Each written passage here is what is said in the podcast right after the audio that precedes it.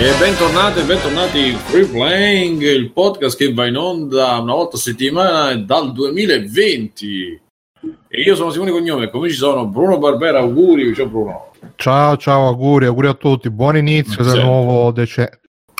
Pronto? Chi non c'è nessuno? Comincia una bomba, eh? eh. Comincia a perdere i cinque sensi.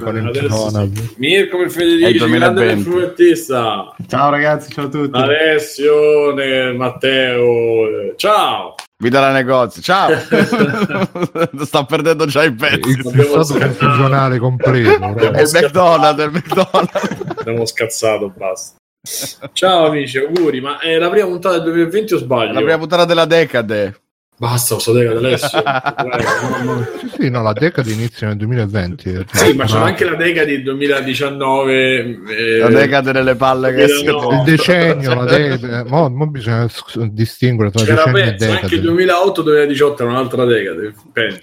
penso. No, però il decennio, il decennio è quello che inizia con lo zero e finisce col nove. Gli anni venti sono iniziati, gli anni duemilaventi. Gli anni venti e quindi i jazzisti, jazz, fascismo, Rise. Oh, nice. Rise. Si scrive Punk A D, butta male, sta scappata, ma, ma raccontala anche in onda, cioè nella puntata. Ma niente, semplicemente dopo un anno e l'ultima volta sono andato a mangiare al McDonald's era e settembre dell'anno scorso. Non aveva ancora la barba, pensate. Spensate, e avevo i capelli, che era settembre dell'anno scorso e... e quindi dopo un anno avevo tanta tanta tanta voglia, ho detto vabbè, dopo le feste che mi hanno visto in quattro giorni di scia tra acidità de stomaco, Malox eccetera, ma voglio pure io ci ho avuto tre quattro giorni brutti, sì, sì. Anche perché poi mi ostinavo, cioè cominciavo, c'ho l'acidità, poi mia madre: ti ho portato peperoni ripieni. Che cazzo fai? Non li mangi? Non li mangi ancora. Sì, sì, ah, era un continuo di mangiare mo- merda e stare uh-huh. male, eccetera. Tra l'altro, se, se volete, ho un rimedio natu- naturale, insomma, non. Eh... Ma come merda? La mamma che ti porta le cose fatte con amore? No, merda nel senso roba che fa male comunque se la mangi mentre stai male. Cioè, se c'è acidità di stomaco, mangiare melanzane fritte non è proprio. Quello che ti Affog- dice affogate nel torrone, eh, esatto, e, e saltate nello strutto, quindi. Però ci sono dei prodotti per l'acidità di stomaco, ragazzi, a parte il, um, il Malox o i vari Gaviscon eccetera, che comunque fanno molto molto male a lungo andare. Ma fa più male il Malox o l'acidità di stomaco? Eh, e quello è un bel problema. Ma ci sono queste pasticchette magiche di Viagra. No, que- no, non è quella. Non le prendo per l'acidità di stomaco. e... No, no, si chiamano ban- ban- Benacid, Banacid, Benacid, che sono fito- fitoterapiche, insomma, quindi funzionano, però non ti spaccano lo stomaco, puoi mangiare tipo caramelline. E funzionano, devo dire. In chat consigliano omeprazolo tutte le mattine. Eh, quello sì, un inibitore della, pom- della pompa protonica, quello lì. Mm. E l'omeprazolo l'ho fatto anche adesso, no, ma quando avevo problemi più grossi sì, l'ho, l'ho praticato. Ma la, la rottura dei coglioni di quando mangi quella roba lì, quando prendi l'omeprazolo, è che però tu ingora la robetta che, che, che si riaffaccia, ce l'hai sempre, cioè è solo non ti dà fastidio, e, insomma, meglio che stai attento con l'alimentazione che ti prendi l'omeprazolo. Sì, deve essere un approccio multifattoriale. Vabbè, quindi insomma per, per, dopo, per farla breve, eh. dopo anni sono andato al mio McDrive, che se non facevo avrei fatto tardi per Free Playing. Mi sono preso il Gran Crispy, ragazzi, che è doppio panino col bacon, che è il mio panino preferito, il bacon.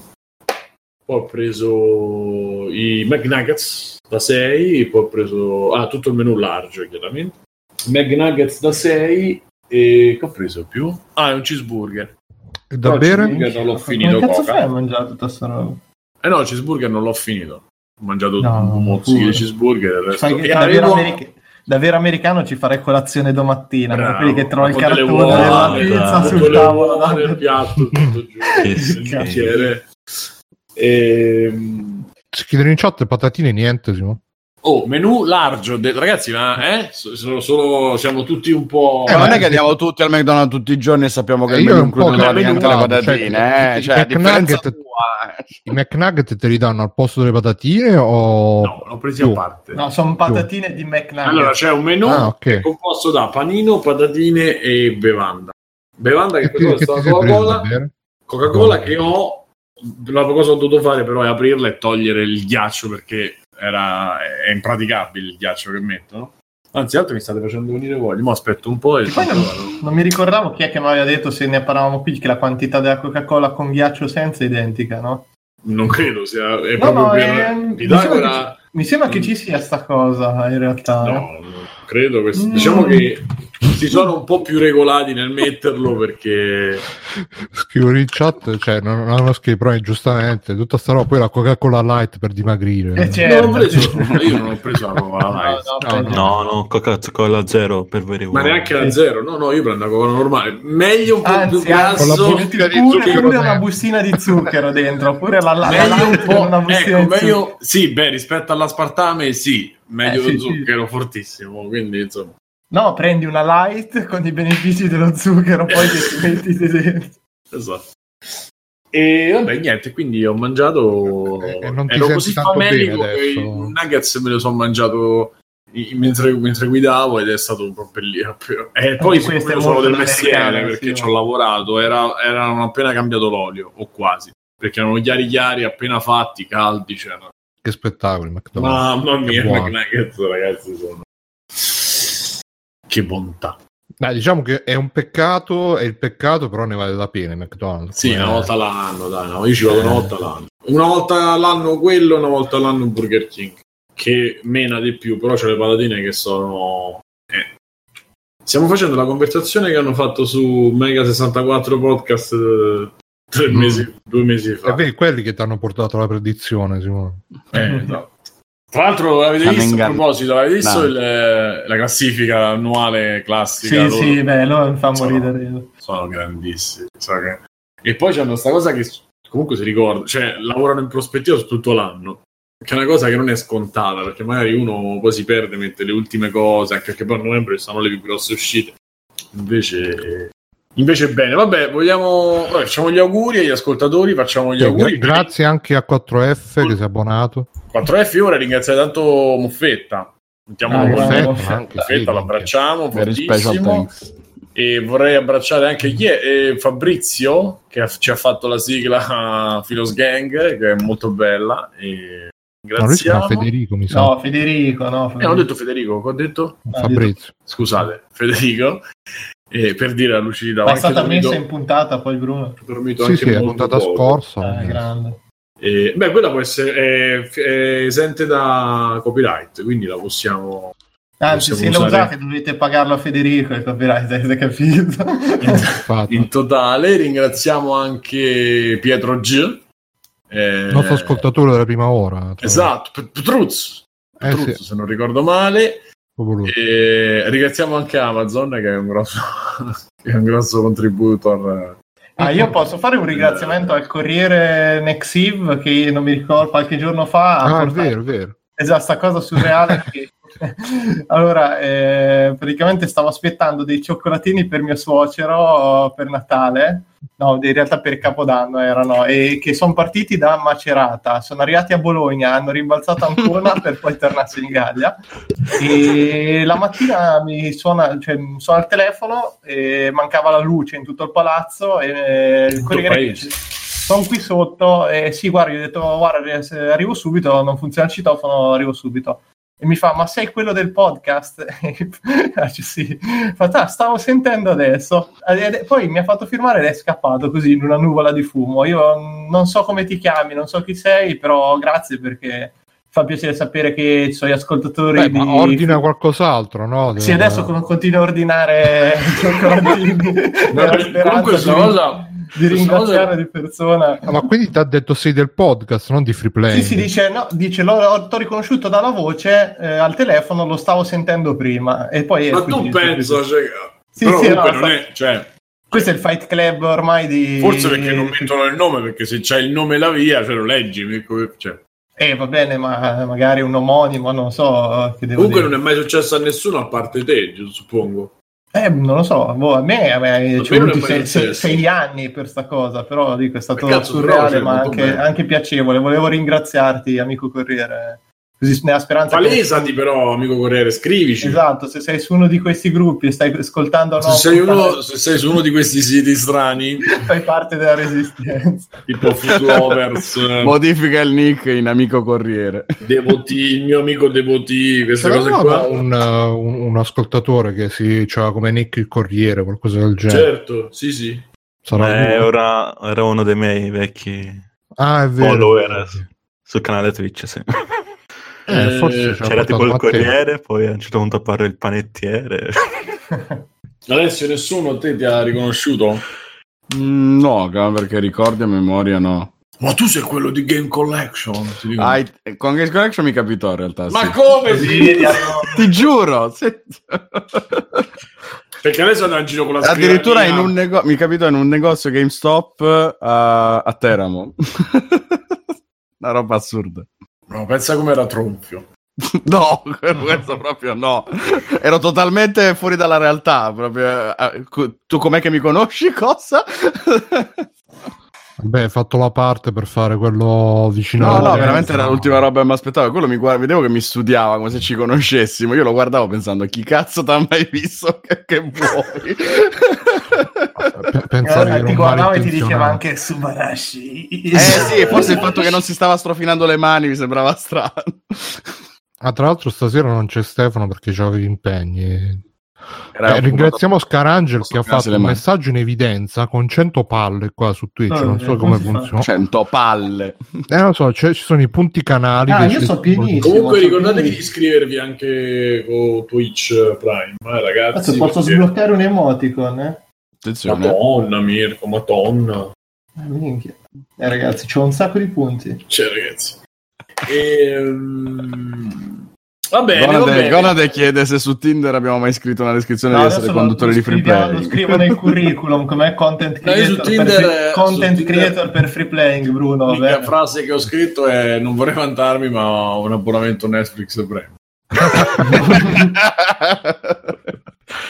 eh... Ma resto sto umile. Sì, sì. E... non ha mai funzionato. Cioè, no, sì, no. Vabbè, non ha mai funzionato. Possiamo dirlo.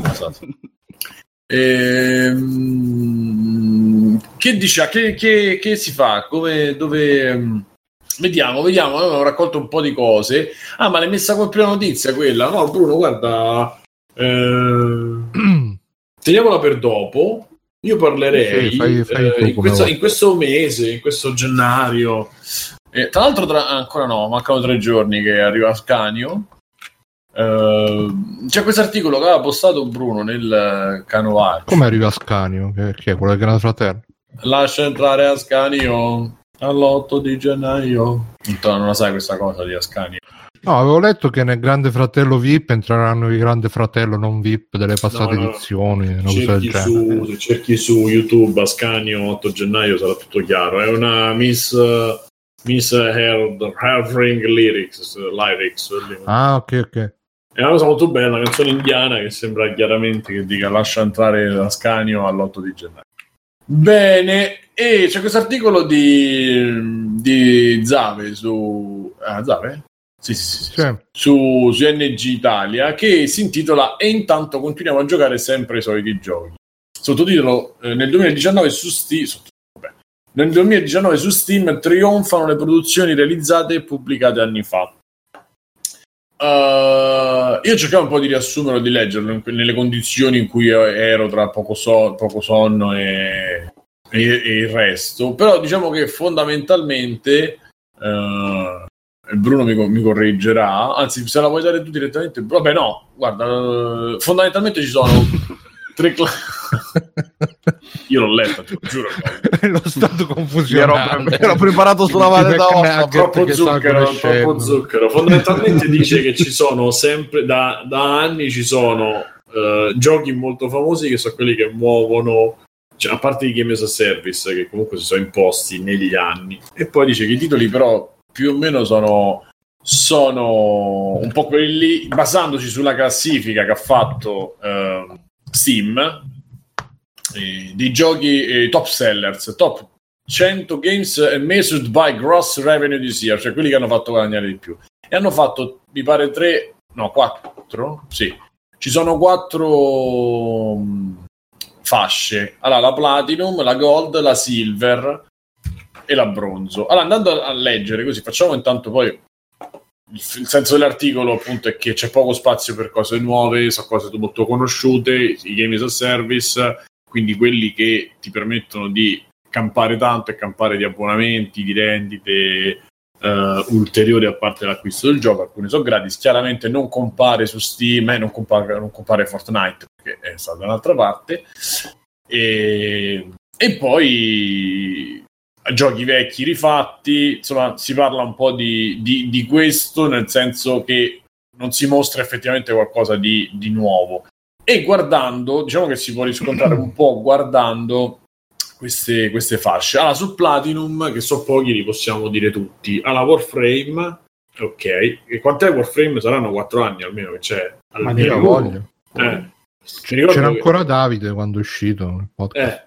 Quindi stiamo oltre i quattro cinque anni. Civilization sei, G T A cinque che ancora continua, Monster eh. Hunter World, questo ci credo per una parte, e C S G O, quindi Counter Strike, Dota due, eh, Battleground, eh, Player, Player Unknown Battleground, eh, P U B G, quindi Destiny due, The Elder Scrolls Online, Total War Three Kings, Sekiro, così inaspettato, e Rainbow Six eh, Siege. Poi, nella fascia Gold, Devil May Cry cinque, Resident Evil due, Rocket League, Final Fantasy nove, nove onla- no scusa, Final Fantasy quattordici online, che cazzo, okay. Un altro gioco. Path of Exile, che tra l'altro a me rimane comunque una cosa, Path of Exile per dire, ma è una roba che non ho idea di cosa sia. Total ma è War... un clone di Diablo di... che ne parlano tutti strabene, tra l'altro, free to play sempre. Total War Warhammer, Dead by Daylight, chi non lo sai che io li sento come titoli, ma so che non ho mai visto in, in azione. Eh, sono quelle robe super uh, di ni- cioè non di nicchia, che però hanno la loro fan base che gioca solo a quello. Alla mia, mente, giochi, alla, alla mia mente, una roba tipo Dead by Daylight, solo a vederlo mi fa venire in mente subito Dead Island, eh, Day, Daylight lì, così, Day, Day, Eh? Dead Light. Ah, Dead, Dead Light. Light. Sì. Eh, no, tutta... Dying Light, ti dici Dying Light, tutto quel, quel filone lì che non si è cap- a un certo punto non si è capito più chi, chi lo faceva, perché mo ci sta, lo sta a fa cosa, no? Eh, lo ha scritto, l'ultimo l'ha scritto quello di Dying Light, che mo hanno fatto un altro gioco e l'ha scritto coso, quello di Obsidian, quello che ha scritto quello di Obsidian. Avellone. Avellone, giusto? Eh. Il nuovo fatto con i zombie. Ah, sì, sì, non... sì, sì, sì. Eh, però non mi ricordo come si chiama, quindi vabbè. Halo, Master Chief Collection. Chiamerà Witch... Light Dead a sto punto. Eh sì, praticamente, sì. The Witcher tre, Assassin's Creed, uh, Creed Odyssey, Mordau, io non ho idea di cosa sia. Eh, era quello con i nazisti, no? No, no, no, no, no, no. Eh, sì, no, c'erano i nazisti, nelle... però è medievale. Tipo sì, no, i nazisti erano nella realtà. Che ma, è quello, Bruno, ma è quello di quell'articolo che parlava sì, del fatto sì. Che non c'erano i neri là... Sì. Che Ave- già... avevano messo l'opzione white supremacy, eh, eh, quella è, no? Che vedevi sì, tutti sì, nei bianchi, quello se ti è arrivato il personaggio, per dire, eh, insomma. Eh, Jedi... Peccato che non c'è la realtà. Questo... Jedi Fallen Order, e poi si va sul... Ah no, ancora Silver sono pochi, tra cui c'è Planet Zoo. Che cazzo è? Pane? Comunque ci, ci dicono in chat che il gioco che dicevi era Dying Light due, quello di Avellone, e Dead by Daylight è un multiplayer asincrono quattro contro... Sì, Dead by Daylight mi pare che ci abbia pure i personaggi tipo che tu sei Jason di venerdì tredici e devi dare la caccia a quattro persone che devono... Quindi il, il principio di... Oddio, come si chiamava? Quello per Evolve. Xbox. Evolve, eh. Vabbè. Sui Silver cominciamo a, mis- cominciamo a vedere cose cose un po'... Aspetta, mi è sfuggito Silver, qual era? C'è la, scusa, la... Sui Silver c'era Red Dead Redemption due. No, no, di... scusa, sta definizione Silver, per cos'è che stava? No, perché ci sono le fasce di i videogiochi platino, sono quelli che hanno guadagnato di più. Ah, ok, sono... in base al guadagno, mi era sfuggito. Una esatto, è tutto in base al guadagno, oro, silver, eccetera. Quindi noi silver cominciamo, quindi diciamo su un terzo posto, cominciamo a vedere eh, Risk of Rain, eh, Stellaris, che comunque poi lo, lo conosco pure io, Stellaris, Rust, eh, War Thunder, Northern Wind, cosa che non avrei mai... Wind, scusa. E Divinity Original Sin, cioè io l'ho sentito, però per me è che chiaramente P C Desert, Black Desert Online, online mamma mia, Online Remastered, il colesterolo che sta tappando. No, no, insomma, ragazzi, ho dormito tre ore e mezza e ho lavorato nove, quindi eh, che cazzo gioco? Ah, Ark, vabbè, cioè a me, ecco, per esempio questa è proprio la, la fascia che per me è l'anti è Euro Truck Simulator Christmas bello. Event, vabbè, che bello. Eh, Stellaris, cioè, st- per me Stellaris è uno, è quello che facevano su Solletico, non è sta roba che si vede qua. Però eh, continuano a mettere è essere un po' fuori dalla fascia di riferimento, Simo. No, sono loro che sono fuori dalla realtà. eh. Code Vein, che alla fine è uscito, cioè io non sapevo sì, neanche sì. veramente, eh, è uscito. Dicono pure che è bello, penso. Borderlands due ancora, pla- cioè il diciamo due, neanche il tre. Pure qui devo, devo dare un po' ragione a Zave, perché comunque il, possiamo dire il settanta per cento dei giochi sono giochi che hanno veramente almeno cinque anni, perché Eurotrack minimo, cioè Simulator due minimo c'avrà quattro cinque anni, credo. Me ha stupito Sekiro tra quelli platino, perché Sekiro eh. no, non c'ha D L C, non c'ha microtransazioni, ha fatto tutti questi guadagni, si ha venduto veramente assai. Sì, sì, sì. E quello sui, sui primi posti sì. Però se vedi anche i terzi posti, comunque Arma tre, quant'è che c'è Arma? Un botto, un botto. Arma tre pure da tanto. Divinity Original Sin due, pure questo non mi sembra che ci sia da poco. City Skyline, minimo sono quattro anni, cinque anni, quant'è? Cioè, stiamo parlando comunque, e di nuovo c'è Code Vein, poi io eh, chiaramente ripeto, magari eh, Remnant me lo ricordo. Eh sì, Remnant è più, Beh, più recente. Mm.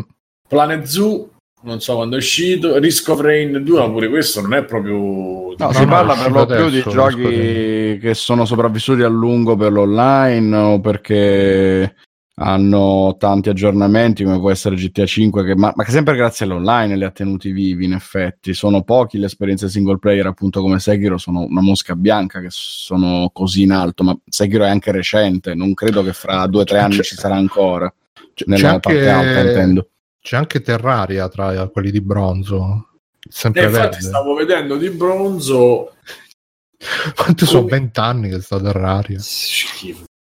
X COM due, Ghost Recon Midle- Wildlands, eh, Total War Warhammer pure qua, quello... Beat Saber, vabbè, giusto, bravi.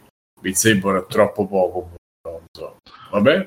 Hunt, Kingdom Come Deliverance, cioè Astroneer è tutta roba. Astroneer no, questo è recente, me lo ricordo. Eh, cioè c'è Cyberpunk solo di pre-order è finito tra quelli, ma secondo sì, me o, o hanno fatto un casino di vendite oppure cioè, cioè, è tipo Amazon che basta che vendi due copie di un libro per entrare in classifica e, e, e per farti e per vantarti poi in giro al bar, perché io vedo tutti questi che eh, sì, cioè, sì, proprio, su Amazon. Eh, vedo dodici copie, capito? E Paladins ancora gira Paladins eh.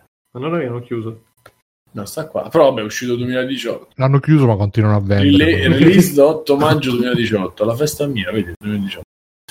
For- Far Cry New Dawn, ok, Dai- ah, eccolo qua, Dying Light, Stardew Valley, Dark Souls tre, Wallpaper Engine Engine, Engine. Farming Simulator duemiladiciannove.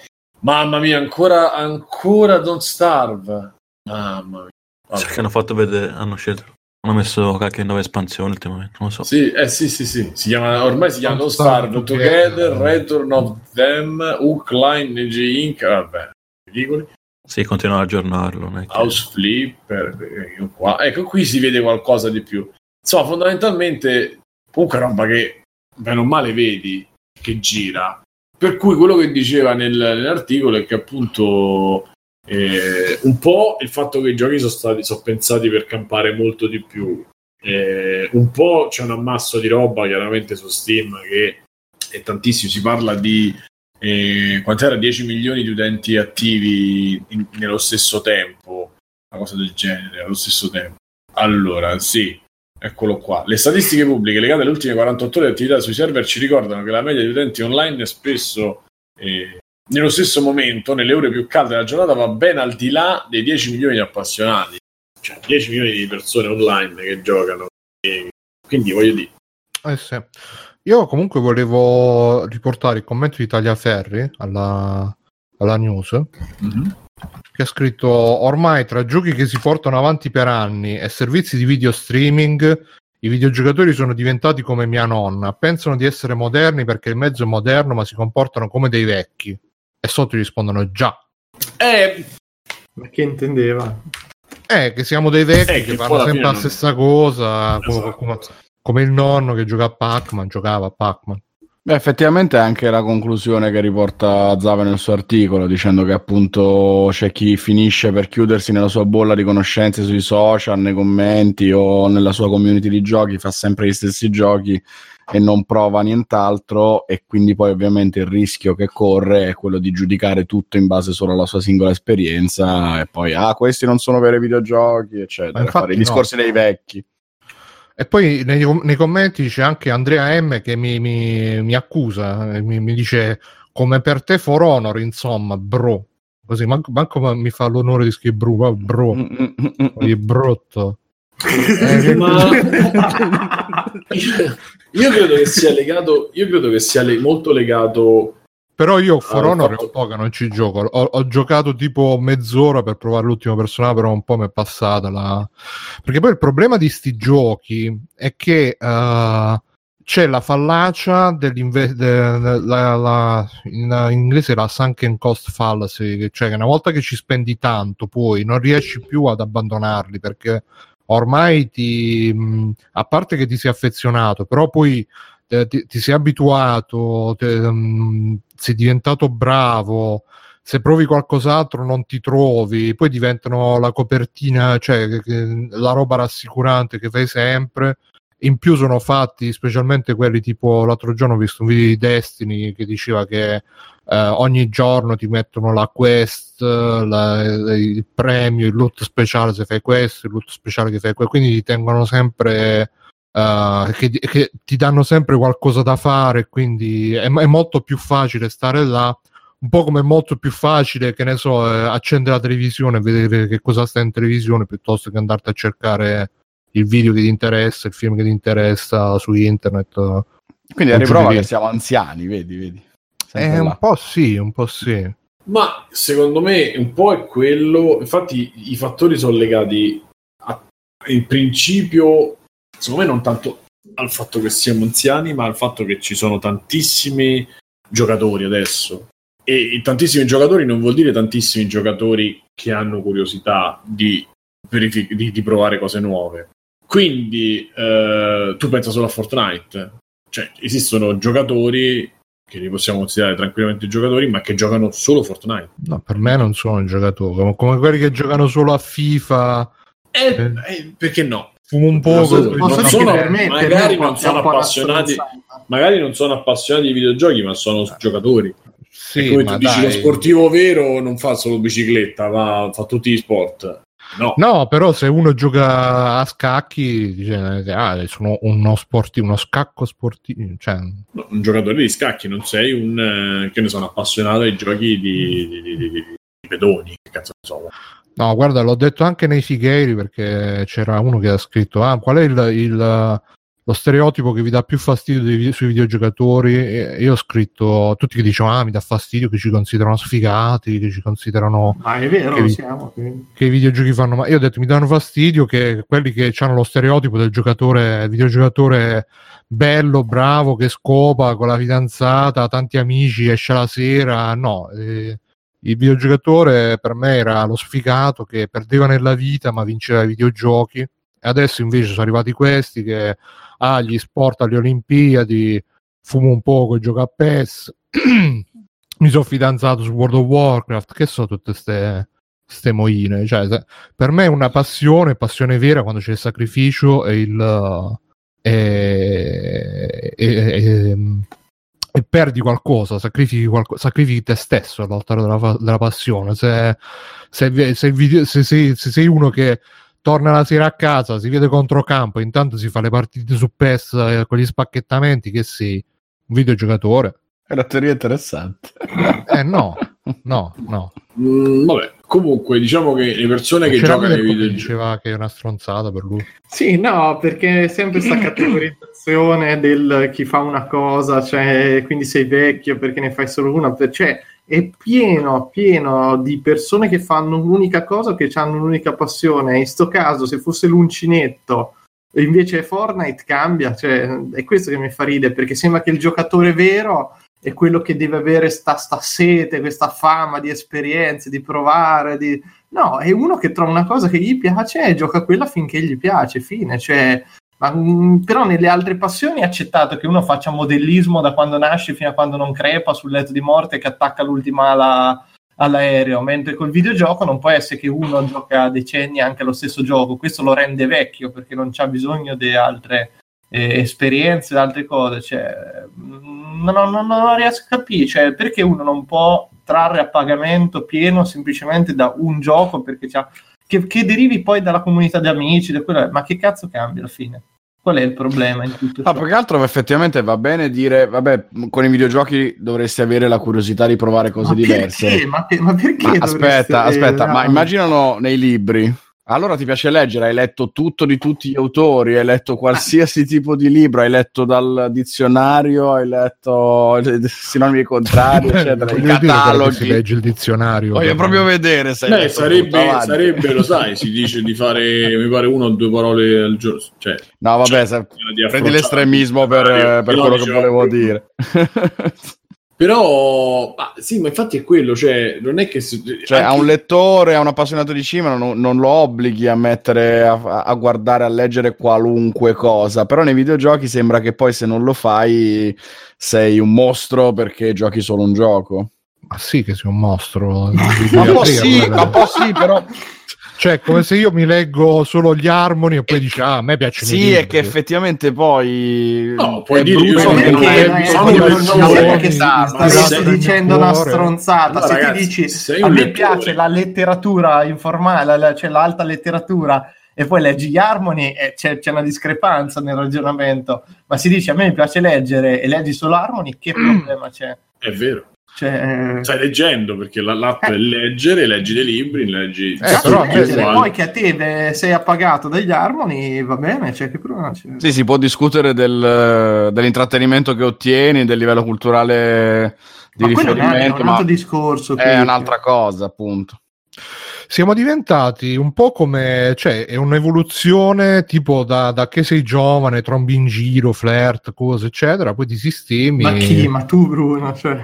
Sì, sì. sì eh, ti sistemi, trovi eh, quella che ti, ti ruba il cuore eh, e ti sistemi con lei. Ti impe- è, è così con i videogiochi, da giovane li provi tutti. Poi ma non è vero, trovi non è quello vero. Che, che tutti ti ruba il cuore. I più grossi giocatori... e, e, e giocato, mono giocatori, come devo dire, insomma, quelli che hanno la monomania sono ragazzi che hanno dai otto ai venti anni e giocano a Fortnite, non giocano altro. Quindi non, sì, non poi, tra l'altro che... nel loro caso c'è, c'è sempre anche il fattore che è gratis e quindi poi ci giocano tutti gli amici e tutte queste cose qua. Ma e però è un po', un, po', un po' il discorso, lo dicevano anche in chat, Monavolanti dice, è la stessa cosa con i cinecomics, cioè alla fine se, ti, se il gusto viene addestrato a, a riconoscere solo una roba, poi sì, vuole que- sempre questo, solo sì, quello. Ma non, ragazzi, qui stiamo facendo un altro dis- tipo però, di discorso, però quello che dico io, me, scusami Mirko, vai, vai. Però stiamo meramente riguardo all'articolo che faceva Zave e, me- e-, e meramente rispetto a quello che è il mercato, quello che muove il mercato. La mia osservazione era riferita a questo, nel senso, i giocatori sono tanti, però giocano spesso giocano pochi giochi, e, una, e quello che volevo aggiungere, non solo per il fatto che eh, c'è proprio una quando, si, quando cresce il pubblico di riferimento è chiaro che si possa ridurre un po' il tipo di prodotto, cioè tutti quelli che vanno a vedere i film da Marvel non sono appassionati di cinema, diciamo, non, non sviluppo come può essere uno appunto che è appassionato di videogiochi, è appassionato di film Marvel, che è comunque guardare il film, guardare il cinema, ma non porti al cinema, non vanno al cinema a vedere altre cose, no? E qui lo stesso, e, e infatti Marvel fa quei numeri, perché che, che non fanno agli altri film, perché perché non ci va chi è appassionato magari di film, ma chi è appassionato principalmente di film Marvel. E questo è lo stesso principio di quando allarghi il pubblico nel videogioco. In più, i giochi sono fatti in maniera di tenere un marchio che magari fa qualcosa di buono e cercare di portarlo avanti il più possibile. Vedi appunto anche, anche solo Eurotrack, cioè che tu rimani Beh. Eurotrack Simulator, lo, lo aggiorni così in maniera costante, praticamente tu non c'è più un gioco che, che acquisti eh, e rimane quello negli anni, ma c'hai un gioco che va avanti, è un gioco che cresce insieme, insieme a te, insieme a te. È, è destinato in qualche maniera a rimanere in classifica, a rimanere a muovere i soldi, perché comunque se tu c'hai una base installata potente, c'hai le espansioni, c'hai alcune cose che eh, c'hai il, l, lo sconto sui nei vari eh, nei vari avanti, discount eh, eccetera di sosta.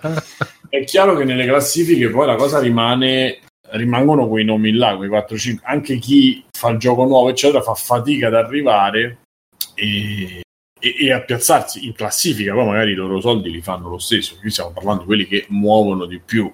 Mm-hmm. Quindi questo discorso allargato, cioè ehm... ma sì, ma poi dicevo tanto per dire, eh, non è che no, te... no, ma io so da... cioè quello che diceva Mirko, cioè, poi se vogliamo offeso. andare, se vogliamo andare da quella parte, rifare quel, quel discorso lì del giocatore o non giocatore, facciamolo. Però credo che ci siano dei fattori che fanno sì che si crea una situazione del genere su Steam, per dire. Poi piano piano starà a Steam anche cercare di creare classifiche o comunque creare delle, come posso dire, che in italiano sicuramente c'è il termine, ma adesso per come so non viene, eh, creare diciamo delle classifiche o comunque creare delle vetrine anche per i giochi che non sono legati soltanto al a quanto muovono e a livello economico o a quanto durano, perché puoi prendere pure giochi, metti tutti i giochi, non solo i nuovi, quelli che non sono usciti negli ultimi tre anni, che non hanno continuato a, eh, a essere aggiornati, e magari c'hai un, ti esce fuori un altro filone di, di titoli che puoi che puoi in qualche maniera piazzare e che puoi far vedere, perché comunque da sta classifica veramente, con tutti i giochi che escono giornalmente su Steam, c'è sta classifica che è la stessa classifica dei quattro anni fa. Mm-mm. Sì, c'è po- molto poco ricambio alla fine. I giocatori sono creature d'abitudine, poi appunto sono favoriti da sti giochi, ma poi eh, tutti i giochi che escono su Steam ogni giorno in realtà poi alla fine se, se, secondo me se, se filtri solamente le uscite tripla A, doppia A non ne escono così tanti, cioè, ogni giorno saranno un bel po', dai. Sì, però eh, sono un bel po' perché ci stanno tutti i vari indie, quelli che ci provano, quelli che fanno il gioco con, con Unity in due secondi. Sì, ma poi adesso se non me ne sbaglio cioè, c'è anche l- il fatto di sti- Steam, che è l- praticamente il mercato più florido, no? Che c'è su P C. A me mi raccontava un ragazzo che diceva lui sta per far uscire un gioco, però deve aspettare il momento in cui usciranno altri giochi simili, perché i tag, per come funziona Steam adesso, praticamente ti spinge tutti i giochi che sono associati allo stesso tag, non mi ricordo, insomma, e quindi c'è, c'è proprio anche un calendario di uscite assurdo in cui te ti trovi ad avere cose che vengono spinte nel momento in cui garantisce un pochino più vendite, oppure ti trovi, immagino appunto sto Terraria, che io, allora io Steam non l'ho mai aperto, cioè l'avrò aperto due volte negli ultimi anni, ma alla fine ti trovi Terraria che è praticamente in sconto quanto da dieci anni ormai a sta parte.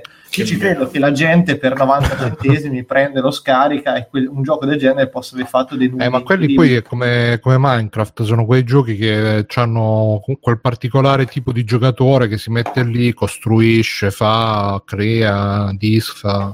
Terraria è anche... Sì, vabbè, ma ci sono anche giochi di sport ormai che sono fatti per durare in eterno. Finché c'è mm. la base che gioca, insomma. Terraria era anche, era anche no. giocato ai tempi, mi ricordo io. Eh. Ma sarà giocato tutto, cioè queste so, poi sono le classifiche, non, non sono relative anche ai giochi più attivi al momento? No, no, sono no, classifiche no, revenue, di, di revenue, quelle che guadagnano di più. Tra i più okay. attivi c'è anche, secondo me, Stardew Valley. Per tra dire, i più attivi ultimamente c'è stato The Witcher, perché è ricominciata eh. la serie tivù e... Che è successo? Eh, niente, niente. Cioè, c'è un cane che, che, che, di buo, non sono che contrario. Il cane dal cortile del mio palazzo. Ah, la serie, no. La serie comunque di... su For Honor ho fatto quattrocentosettantacinque ore per, no, per chi se lo stesse chiedendo. La però... serie di no, vai, ah, vai. Simone. Però no, niente, stavo perdendo focus. Ah, mi piace che quattrocentosettantacinque ore mi dà game progression quarantatré per cento. cento ore per dieci per cento, porca troia. No, probabilmente perché tiene presente tutti le vari, i vari loot, unlock. Io modestamente, che sono uno che va per la sua strada, non si fa influenzare da, da quello che dice la massa, ho preso, sono, sono stato nell'abitudinarietà ancora più abitudinario, perché ho preso il mio personaggio, ho giocato solo con quello, e, mentre invece per, per, per sbloccare tutto dovresti sbloccare, prendere tutti i personaggi, fare tutte le attività con tutti i personaggi. Io ogni tanto lo facevo, però poi alla Mirko, fine ma ti giri perché stai per che stai a fare? Stai a copiare? Sto, no, st- sì, sto guardando una cosa da disegnare. Eh. Ti giri come se ti chiamassero? Oh. No, eh? no. Eh? Sì, sì, sta parlando con qualcuno. Sta parlando. Sì, sullo schermo. E vabbè, Matteo, fai la chiosa su, su questa discussione. Dici tu quali sono i giochi. Tu a cosa giochi, Matteo? Non ce l'hai mai detto. Cosa giochi? Come non gioco? Non ve l'ho mai detto. Io non Vai gioco un cazzo ultimamente. No, ovvero, non vorresti sì. un bel gioco che giochi solo a quello per mm-hmm. ore e ore. Tanto... No, io non ce la faccio. Sono uno di quelli che gioca a qualcosa e poi dopo un po' gli viene a noia. Che spilucca. Se... Infatti Destiny lo provai per un po' e poi lo abbandonai, ma non perché non mi piace, va bene, non ero, non mi faceva impazzire, però poi mi vengono a noia, quindi tipo evito roba online, sono più per uno che roba single player, che c'è una storia e finisce, poi passo al successivo. Quindi beh, ma secondo me ormai alcuni videogiochi li, li potremmo comparare a roba come... gente che è fissata con il calcio, gente che è fissata con i vari sport, che non è che prova tutti gli sport, c'è uno sport e fa quello e basta, proprio così. Sì, ecco, per fare il parallelo con il calcio, la differenza tra quelli che sono fissati con il calcio e quelli che invece sono fissati con la squadra, e quindi seguono solo la squadra religiosamente, però poi se gioca qualcun altro non ne frega un cazzo, se... Beh, è, un po', è un po' sul... sì, il, l'esempio ci sta, però un po' su... sul filo, perché comunque più che altro sono interessati del campionato dove sta la propria squadra. Comunque a proposito Secondo di G T A me. È uscito il rumor proprio a inizio anno mm. che stanno sviluppando G T A sei e sarà l'ultimo G T A della... dopo G T A sei Rockstar chiuderà e... sì va bene e... e... mi sembra così ad occhio un'esagerazione sul... no no hanno detto perché sull'oroscopo ormai... di Paolo Fox chi è che... eh, no su Reddit no, detto... tra l'altro Fox. Facebook diventerà a pagamento no, ah no, sì avevo detto la notizia che WhatsApp, tipo, WhatsApp. tipo ho, detto... ho provato a cercarla e ne parlavano soltanto sui siti italiani, sui siti stranieri no, l'avevano proprio sì. ignorata quella notizia perché i nostri italiani tra l'altro I nostri italiani, dopo che hanno, hanno fatto lo scoop che Death Stranding usciva su P C, adesso c'è stato lo scoop che sta per arrivare il nuovo Assassin's Creed sulla pagina di GameStop, di Assassin, GameStop Italia di Assassin's Creed Vichinghi, è uscita per un attimo, e l'hanno subito tolta, ma i segugi di internet l'hanno salvata, e quindi abbiamo la conferma ufficiale da GameStop Italia. E quindi anche i siti italiani ci confermano che questo rumor che sarà l'ultimo gioco di Rockstar perché se ne vogliono andare via col botto. Ma chissà che... poi dove vai e dove vogliono andare. Vo- no, vogliono chiudere, eh, sai. Eh, fanno come il buco nero di Fortnite, tornano eh, cioè, il mese dopo non, con non, Rockstar due. Non, non mi... Cioè, mi sembra logico che la ditta che ha fatturato più miliardi di cose dice vabbè ragazzi chiudiamo. Eh beh scusate ma, ormai che abbiamo dato tutto quello che potevamo dare senso. Probabilmente potrebbero fare eh, altri chi giochi, fa cioè, fa? Come quelli di franchise G T A magari come sì, quelli sì. di BioWare che uno è diventato mastro birraio dopo che scusa con tutti i soldi che è bene che era andato così bene no, G T A cinque se n'è andato prima di... senso dai No, ma hanno, allora il rumor diceva che G T A ormai con l'online si sono rotti i coglioni, non è più eh, e quindi vogliono fare un G T A sei super potente eh, per, chi, per, per chiudere col botto, per andarsene in bellezza, dice che faranno anche una party online, però lasceranno tutto a Take-Two, che è il publisher, credo, di, di Rockstar, e quindi... Uh, e poi Rockstar, cioè Take-Two se la vedranno loro, e loro che, che cazzo ne so, se ne andranno, si compreranno un'isola nel Pacifico, si, perché ormai con tutti i soldi che hanno fatto, cioè che cazzo ne frega di stare là a... Sì, quello, quello per carità, non eh, capisco anche umanamente la cosa, mi fa ridere dal perché devo stare in Rockstar, ah, vabbè adesso basta, facciamo questo e poi chiudiamo. Sì, no, infatti non... Secondo me ci avrebbe senso se chiudessero, potrebbero chiudere la saga G T A dicendo che ne so, da qua in poi, da qua a X non ci Ma serve. Ragazzi, cioè, viviamo in un momento in cui il novantanove per cento di quello che ci abbiamo sono reboot, remake, roba presa, rimasticata, questi che chiudono serie, semmai, cioè, a parte che non mi fa ridere che non c'è bisogno, credo, di fare di oh, ragazzi, l'ultimo G T A. Quando mai avete sentito di questo sarà l'ultimo? Cioè, ma non esiste come annuncio. Guarda Miyazaki, so, l'ultimo film non fa. Sì, da, appunto. Cioè, come l'ultima sigaretta. Sì, esatto. Cioè, non, non c'ha senso annunciare una cosa che sarà l'ultima. Mi pare pure Ortolani, cazzo, ha detto che era l'ultimo numero di Ratman, tipo dodici volte. Quant- è durato. Ma come non è finito Ratman? Ratman sì, come serie è finita, ma lui continua a usare i suoi. Più di quello che doveva durare, se non mi sbaglio, addirittura cioè due anni. Ah, vabbè, sì, ha rimandato, ha rimandato, ha rimandato, eh, quello vai, sì. Cioè. Ma i rumor dicono anche che Rockstar sarebbe eh, impegnata su un open world medievale, mm. eh, poi non si sa se uscirà G T A sei oppure Bully due. Sul vabbè, multiplayer. Siamo, ormai siamo proprio... A... E anche nella fabbricazione di tavolini. Vabbè, allora... P G punto com scrivono, scrivono, scrivono, Simone, scrivono gli autori di Red Dead Redemption due. Sì, scrivono il gioco lì.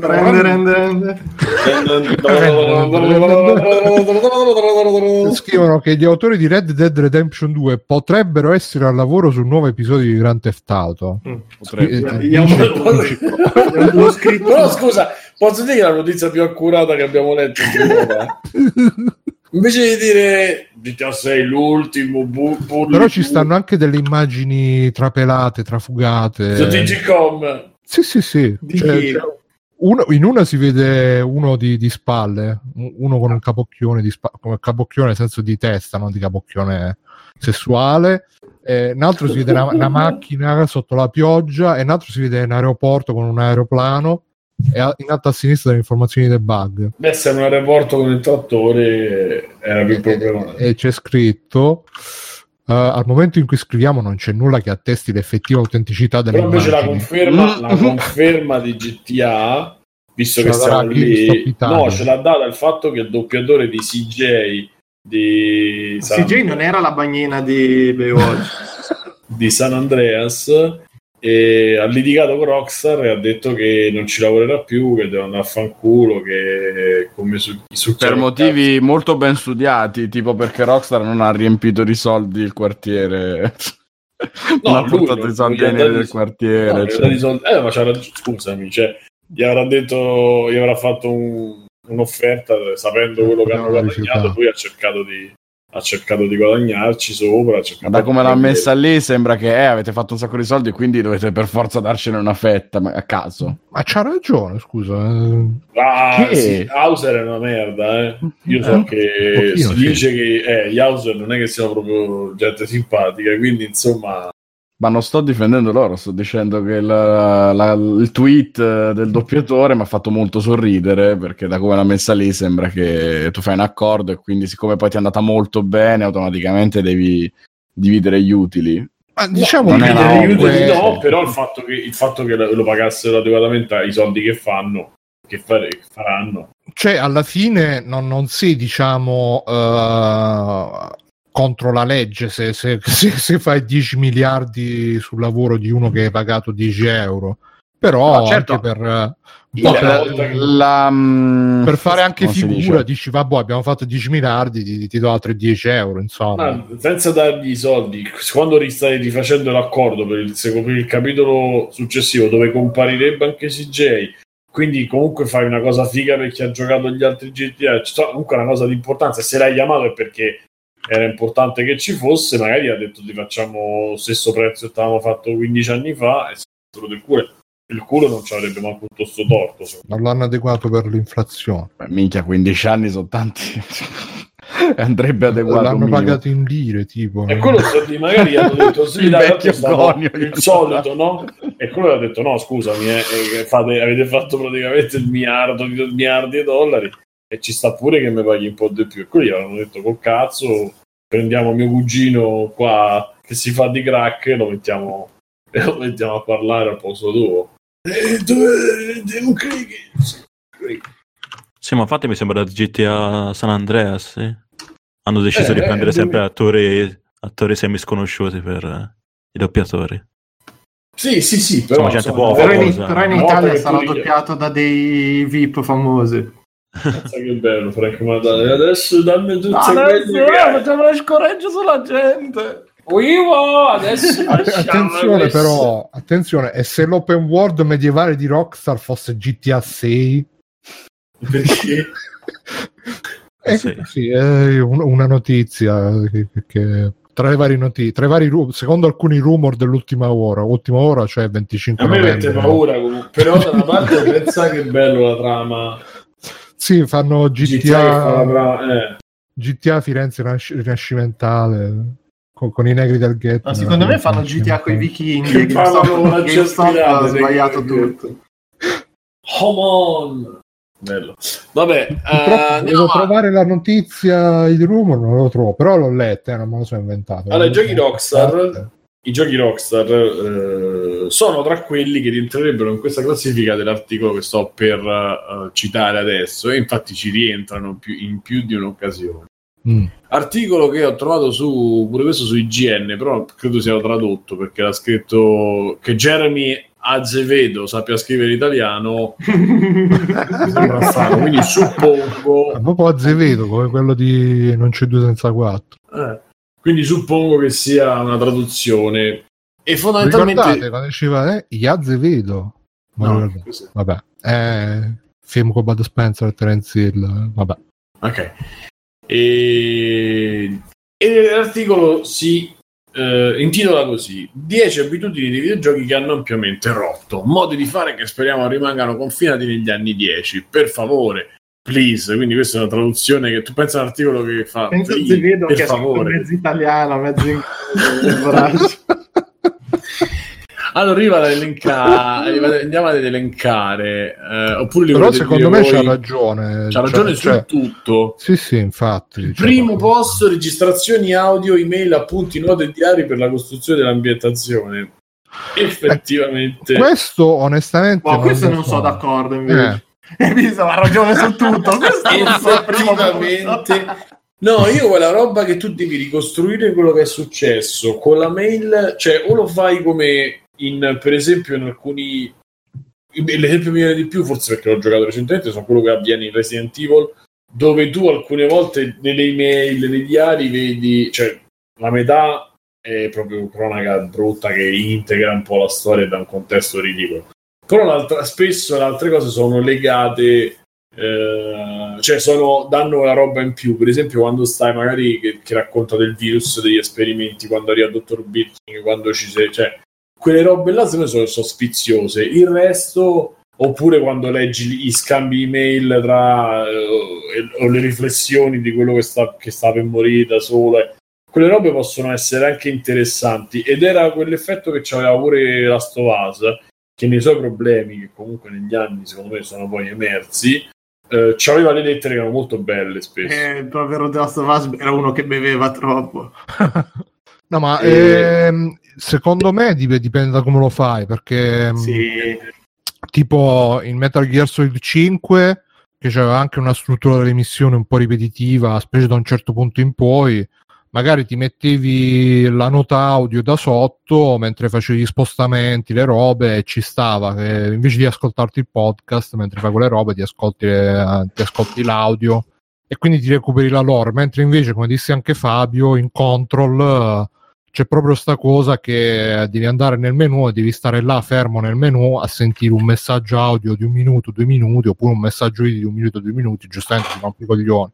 Se, e poi ovviamente dipende anche da come, come sono fatte, come sono scritte, perché tipo in Assassin's Creed è pieno di, di note, email, robe, ma veramente tante tante tante che credo che si leggeranno lo zero virgola zero uno per cento. Ma infatti secondo me è un fatto di proporzioni, cioè quando, finché sono delle piccole note, delle cose che riesci a leggere, magari anche integrate su Resident Evil, sono d'accordo, per dirti che c'era l'enigma in cui ti chiedeva di mettere i nomi degli altri tizi, quindi dovevi anche leggerti perché era il compleanno, cioè mi ricordo queste cose qui, era bello, pure in Bioshock, e poi la, perché lo leggevi in mezzo secondo. Ci sono altri giochi che veramente, io non mi ricordo se era Mass Effect il tre, dove c'era sto codex infinito, ma proprio mostruoso di roba, cioè che c'erano i libri da leggere dentro, ma io di cazzo non, non ho tutta sta voglia di mettermi lì, aprì il menu e sta ore su ore su ore a leggere tutte le... Se il codex funzionava anche male a livello di gioco, alle... boh, non, non mi ha soddisfatto idea. Ma a me non, non, non mi ha soddisfatto perché è un metodo per darti informazioni che eh, ammazza completamente l'immersione, è... cioè ti costringe a essere in un contesto super attivo, ti costringe a, essere la, a fare la cosa più passiva del mondo, cioè ferma tutto. Tanto, tanto... Pro... Scusami Mirko. No, no, vai, dicevo, tante tanto quando cammini, cioè o mentre, fa, mentre stai facendo uno spostamento da una zona all'altra, magari ecco, l'avere qualcosa in ecco, quello è... Però secondo me la differenza la fa la scrittura di quei momenti, perché se mi dici quello che si dicono in un Assassin's Creed in cui per centottanta miliardi di ore cammini con uno che ti parla, io non ti so dire veramente un minuto. No, ma per esempio di... in Assassin's Creed ci stanno tutte le descrizioni dei personaggi, ma anche dei luoghi, che tra l'altro sarebbero anche interessanti da un punto di vista proprio educational, no? Visto che sono robe ambientate nel passato, posti storici. Però io, che ne so, se devo leggermi tutta la descrizione, tutta la storia di un personaggio storico oppure di un palazzo storico, devo andare nel menu a leggermela apposta, è una rottura di coglioni. Mentre invece se, se ci avessi una roba audio da mettere in sottofondo mentre magari sto a raccogliere le piume e quelle cose là che si fanno negli Assassin's Creed, secondo me potrebbe andare, potrebbe anche arricchire l'esperienza. Questo è un, problema, punto di vista. È un problema grosso che c'ha Death Stranding, che è tutto gestito, le cose accessorie che però in verità non lo sono, sono tutte gestite con questo scambio di mail e con informazioni che ti arrivano che intanto ti, ti, ti distaccano proprio poi dal, dal, da, dalla storia e dal, anche dal calarti un po' nella situazione, e poi non le leggi, perché se io sto a fare una missione, sto a fare una cosa, sto, sto, sto pensando a costruire quella strada, sto pensando a fare quell'altra cosa, mettermi lì e eh, pensare di, di, di fermarmi e leggere tutte le mail che arrivano, Uh, che comunque non, secondo me sì danno un contesto, ma è sempre veramente un po' abbozzato.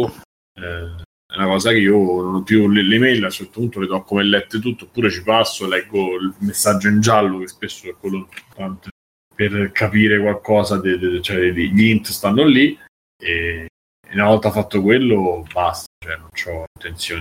Che poi c'è la soluzione alternativa, che era un punto che poi c'era dopo nell'articolo, che è che quando ci sono i caricamenti, allora ti metti a camminare, i personaggi si scambiano la storia, dialoghi di storia, ma quello secondo me è peggio. No? Sì, so, sì, sì. Io preferisco a vertical è forzato più che altro, però i caricamenti la... stanno diventando sempre meno un problema con la tecnologia, mm. quindi no, ma preferisco mm. più la, la schermata di caricamento che magari mi fa uscire gli int, le robe tipo Dark Souls, che no stare là a camminare lento, quelli che dicono ah ma sai eh, mi hanno no. chiamato dal comando, che dicono dal se, comando? Che se li ricorda gli ascensori di Mass Effect, mamma mia le chiacchierate l'ascensore.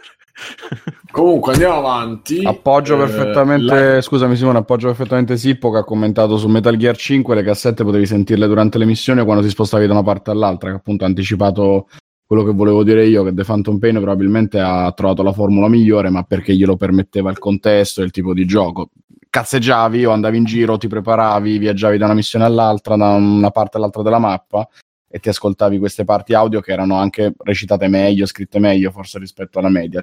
Avevano il difetto di raccontare troppo della storia principale fuori dalla storia principale, però erano molto più godibili rispetto al, a mettere in pausa e leggere il testo. Allora, secondo eh, secondo co- problema, la camminata con dialogo in giochi di cui la velocità eh, standard di spostamento ah, è, è la corsa da centometrista. che è quello che c'ha G T A, è uno dei più grossi problemi che c'ha G T A, che da una parte posso, può essere può essere interessante, dall'altra in verità non lo è, cioè questi che magari corrono, camminano, corrono, comunque di solito vai bello sparato, quando devi fare il dialogo non lo puoi fare, quindi stai fermo e ci metti quindici ore a fare un chilometro, e perché questi si devono parlare, si devono scambiare. Sì, ma poi è proprio secondo me l'anti...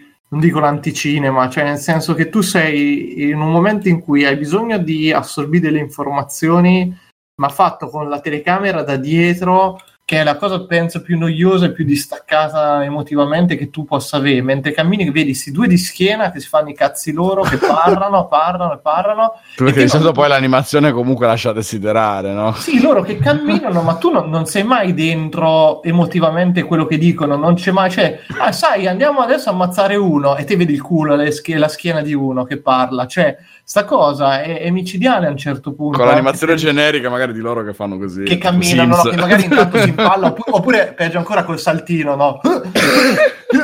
Cioè c'è sta cosa e diventa secondo me proprio una discrepanza mostruosa tra quello che vedi e quello che viene detto in certi casi, e distrugge completamente l'immedesimazione, tra l'altro, per cui piuttosto che fa trenta linee di dialogo di questi due che camminano, è meglio fa veramente che ti fermi un attimo, tre inquadrature, campo contro campo, due facce che parlano, l'espressione è fatto, cioè è, è assurdo ormai, secondo me comincia a diventare veramente anacronistica e fastidiosa come metodo narrativo questo, per cui o riescono magari, boh, però non so l'alternativa effettivamente quale potrebbe essere, cioè la cutscene di loro che cambiano, forse c'era in un Assassin's Creed che mentre c'erano ste camminate che diventavano automatiche te potevi cambiare la telecamera.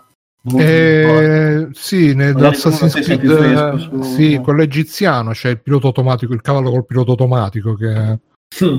fai però non so se anche durante i dialoghi, e in, in Red Dead Redemption due hanno messo la, anche lì il cavallo col pilota automatico, che tu metti il pilota automatico e loro parlano, si fanno le cavalcate, ma non Addi... so scusa scusa vai. C'è, tutto, c'è anche tutto un sistema, quando cavalchi con gli altri, se premi L uno, R uno andando avanti con la levetta sinistra e spingendo con la levetta destra, col, col sistema di comandi semplicissimi Red Dead Redemption due, ti fa spostare un po', eh, ti fa spostare una fila più avanti, una fila più dietro, e per esempio poi i, i comandi di quando stai in comitiva, che ti sposti un po' più avanti per parlare con uno, un po' più indietro per parlare con un altro, e... e così, tutto per farti fare questi scambi eh, lunghissimi, infiniti, e eh, vabbè, che vuoi fare? Oh. Per me la, la cosa migliore comunque è Kojima, che almeno fa le cut... si può dire quello che vuole di Kojima, però secondo me le cutscene le sa fare sempre che ti catturano. In realtà neanche tanto lui, perché pure Metal Gear Survive, quelle cutscene che c'aveva, poche che c'aveva, erano fatte bene secondo me, a parte l'introduzione mortale... che durava tre ore di codec tipo, però le cazzine erano fatte bene. Allora, terzo punto, supervista del progetto investigatore. All'inizio era sempre eh, era sembrata un'idea interessante finché non si capiva che si stava troppo correndo in giro, madonna, come? Solo correndo in che giro. Che belle queste traduzioni, che belli questi articoli. Guardando il mondo, poi scritto da me con un occhio chiuso e un aperto. Guardando il mondo attraverso delle improbabili lenti raggi X per tipo quaranta ore, tutto questo per, tutto perché tu potessi raccogliere qualche indizio o scovare oggetti per una missione che avrebbero potuto anche solo spiccare in mezzo allo sfondo con un gioco di luci. Fateli scintillare, no. Buonanotte al secchio. Questa è una stronzata. Questa è una stronzata no. gigantesca. No, no, secondo me hanno ragione, perché specialmente i primi Batman veramente stavi tutto il tempo a vedere lo schermo blu con la vista detective. Sì, ma il problema, bro, ho capito, Batman... ma era quello il senso. Scusa, però torniamo lì. A me in Batman non dà fastidio la cosa, sei, sei un cazzo di uomo pipistrello ricco che cioè, è quando appunto arrivi che in ogni gioco, per il fatto che non si riesce più ad identificare le cose senza metterci un palo che te lo indichi o un altro coso, hanno tutti o i superpoteri o l'istinto o la visione, cioè è sempre giustificato con una minchiata narrativa esagerata sta cosa, che è una questione di game design punto e basta, perché te c'hai necessità di individuare dei punti, ma ma se non lo facessi in maniera semplice sarebbe ultra frustrante la no, cosa. Ma sai cosa, Mirko? Sono quelle, quelle robe che ti portano a, a focalizzarti su una cosa solo, tipo come in Metal Gear Solid il primo, che ah minchia, visto che grafica, eh? E poi la gente ci giocava nel rettangolino del radar a vedere i puntini, come si muovevano. È la stessa cosa qui, se, se, cioè se devi fare ste visuali detective, secondo me uh, o le fai che, che magari le attivi un attimo, ti, ti segni i bersagli e poi le puoi disattivare, eh, oppure le fai che um, ti, ti, ti, non le fai proprio e, e, fai, e, e metti in evidenza gli oggetti senza...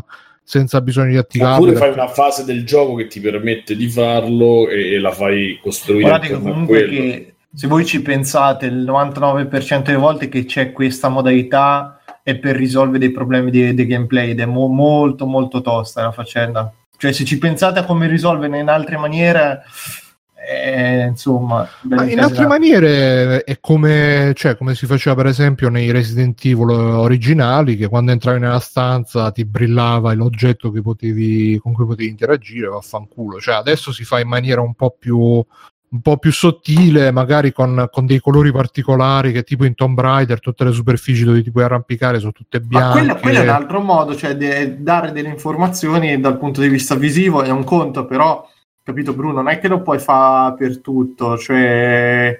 però quello secondo me dava, cominciava anche a dar fastidio nei vari Tomb Raider, le cose che te trovi sulla parete in cima all'Himalaya, c'era il colore, capito, pure in Horizon, sì, è più integrata e meno fastidiosa, però comunque non è così tanto differente la cosa. Perché sai poi qual è il problema? Che poi appunto ti riduci ad usarla per tutto il gioco, perché sì, poi quello ti, ti spacca gli occhi. Ti, ti, mettono, ti mettono sempre il dubbio che magari eh, becchi il segreto, specialmente poi questi giochi eh, che hanno tutti i segreti, i segretini, e quindi... alla fine la, la, la tieni sempre attiva, sì, e sì, ti rovina anche la... Infatti negli ultimi Batman, quando lo attivi, alla fine uh, non, ti, non ti distrugge così tanto la grafica, ti metti in evidenza qualcosa, però tutto sommato la, la, il, il, il, la visuale, l'estetica rimane quella. Nei primi invece ti, giocavi tutto Batman e ti, ti, ti sembrava che avevi preso il Viagra, perché vedevi sempre blu tutto quanto. Allora, quarto, scassinare, cucinare, hacking e altri minigiochi di cui nessuno sentiva il bisogno. No, perché giocare e fare gli investigatori inserendo tipo tutte le attività possibili e immaginabili. Capiamoci, se avessi voluto giocare a scassinare il film o il gioco o peripezie dell'allevamento di Chocobo, avrei comprato quelli anziché Deus Ex e Fallout. Presenti il mio personaggio come il più capace hacker e scassinatore del mondo, cose come queste dovrebbero riuscirgli naturalmente senza sforzo, come correre senza sosta per ora o rallentare il tempo perché lo posso sparare, io posso sparare difficilmente. Anche questa mi pare una cosa stronzata, perché quindi tanto vale che leva in su, premi X, premi X, premi X e vai avanti, eh, che sì, cazzo, cioè. Ma è però Ale, però tutte le volte che devi fare alcune... Ma va bene, mettimi il tasto per skippare la sequenza e salti avanti. Ma scusa me, se, se sono un hacker e a fare un minigioco di hacking non è che mi...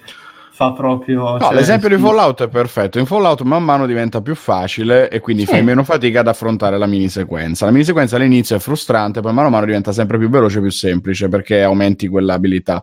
E quindi questa cosa diventa sempre più veloce e più facile. Se ti proprio ti dà fastidio, va bene, mh, si potrebbe pensare che con un tasto per superarla in automatico sia meglio, ma da lì a lamentarsi che eh, che palle, io voglio solo andare avanti e sparare... E allora sei un cretino. Cioè. Vabbè, ma pure qua dipende sempre da, da, da, da che sì, cos'è. Sì, ma infatti, perché... cioè, boh, non so... No, sembra una roba troppo generalizzata sta roba. Certo, se sì, io sì. penso a quale, quale minigioco mi è piaciuto fare negli ultimi giochi che ho Bio fatto... Shock, beh. Quello dei, dei dubbi. Ma pure eh. su Spider-Man ce n'erano due o tre eh, sì, minigiochi, non però erano... Non è che misurati su Spider-Man, perché lo fai quattro volte. Mica in God of War c'è un minigioco che possiamo chiamare in questo modo, con delle porte speciali dove devi rilevare, in base alla vibrazione del controller e al bagliore che vedi sullo schermo, i punti dove colpire per aprire le porte. Ma è una roba di tre secondi che non, non disturba, anche se la fai un po' di volte. Però questo... il redattore probabilmente l'avrebbe trovata fastidiosa, allora. E mai, com'è Mike Azevedo detto The Intolerant? A me, comunque a me non boh, mi piace. Non lo so, in Assassin's Creed spesso... ci stanno quelle cose lì che de- tipo devi scassinare, devi stare là a muovere gli stick. Eh. Infatti poi in ogni capitolo lo cambiano col minigioco, perché capiscono che non... in Syndicate non ci sta proprio, cioè in Syndicate hanno proprio tolto, perché hanno capito che la gente si era rotto il cazzo probabilmente. Allora andiamo avanti. Tutorial di metà percorso obbligatorio. Ormai credo di aver capito bene o male come co, eh, di aver, credo di aver capito bene o male come video, videogiocare. Punto. Apprezzo davvero il tentativo di espandere i confini del medium e renderlo più accessibile, ma arrivati a questo punto c'è un sacco di gente che ha immagazzinato concetti base dei videogiochi.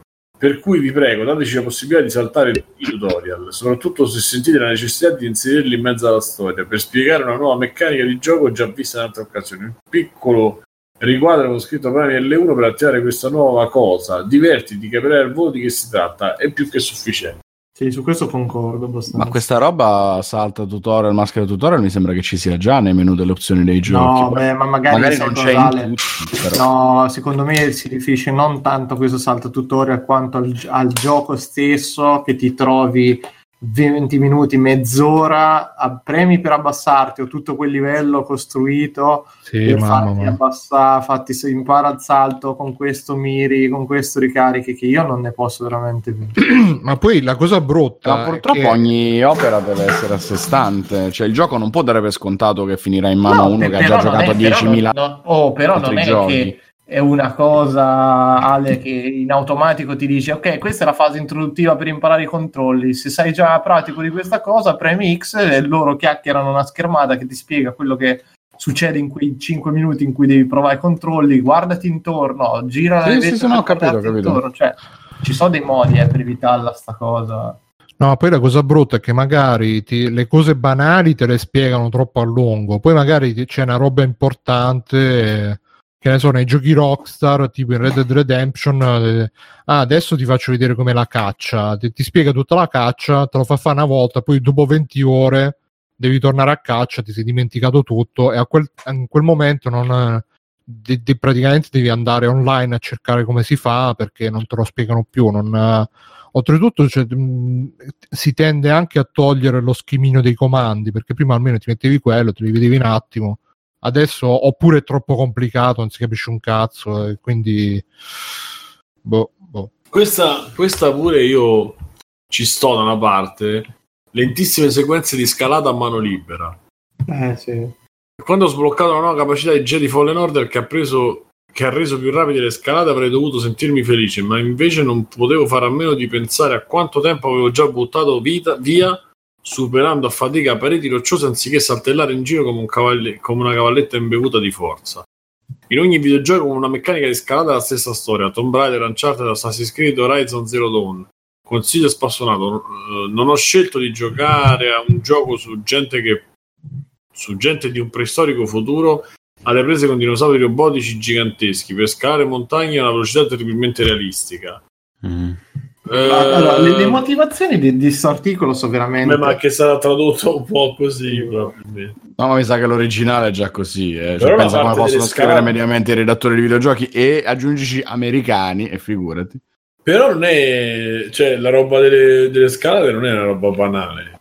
No, io sono so parzialmente d'accordo, per il fatto è questo: il muoversi in scalate è un altro di, quei pa- di quelle cose che nel passaggio da due D a tre D è andata completamente a puttane, perché il due D era completamente basato sul gioco di piattaforme in cui dovevi trovare l'appiglio e eh, la possibilità di sbagliare era contemplata in questo meccanismo.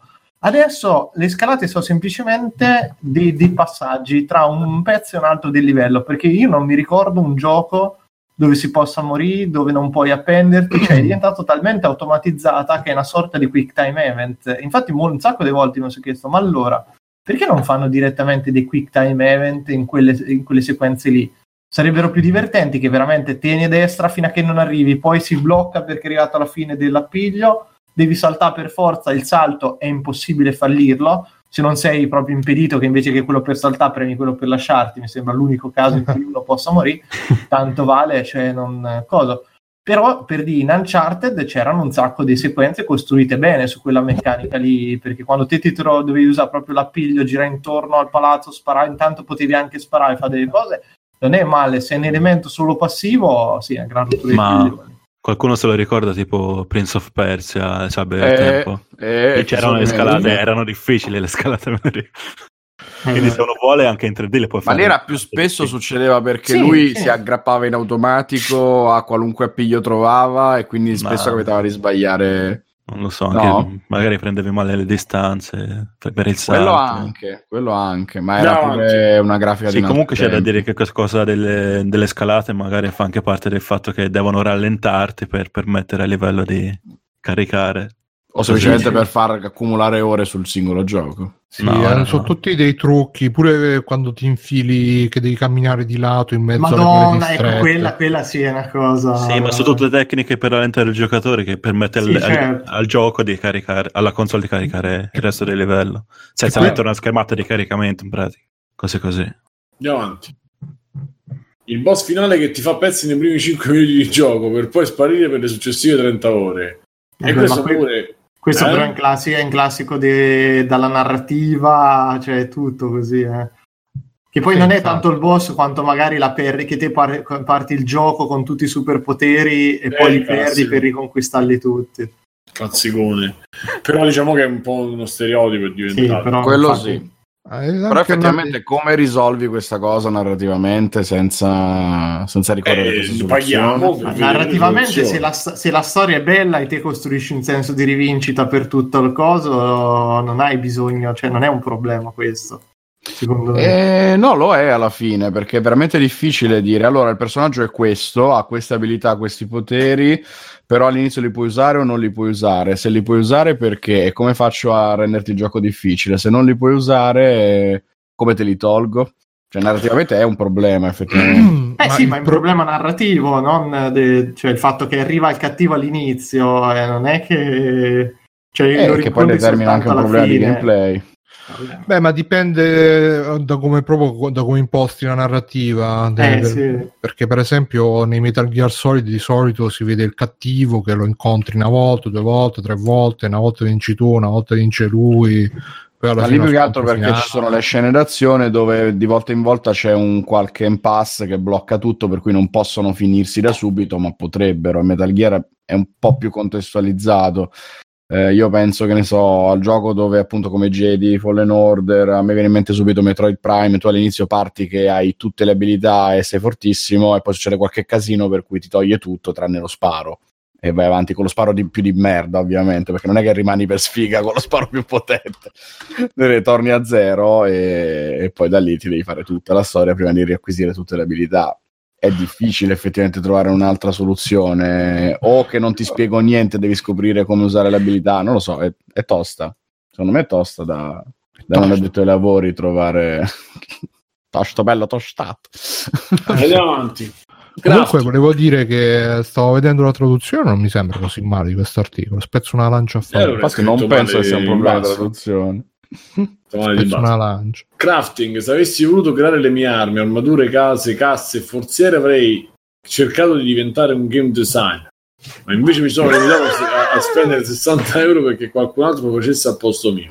Il crafting è una parte fondamentale dell'esperienza di gioco, è bene che esista, altrimenti per quanto mi riguarda può anche salutarci. Lo sai che ormai è un'abitudine diffusa, ma davvero pensiamoci è un po'. Que- qui gli do ragione perché il crafting fino a un certo punto mi sta benissimo, cioè tipo il crafting super semplificato che fa The Last of Us, devi cercare la lametta, la benda ah, eccetera beh, per beh. mettere su due armi, ok.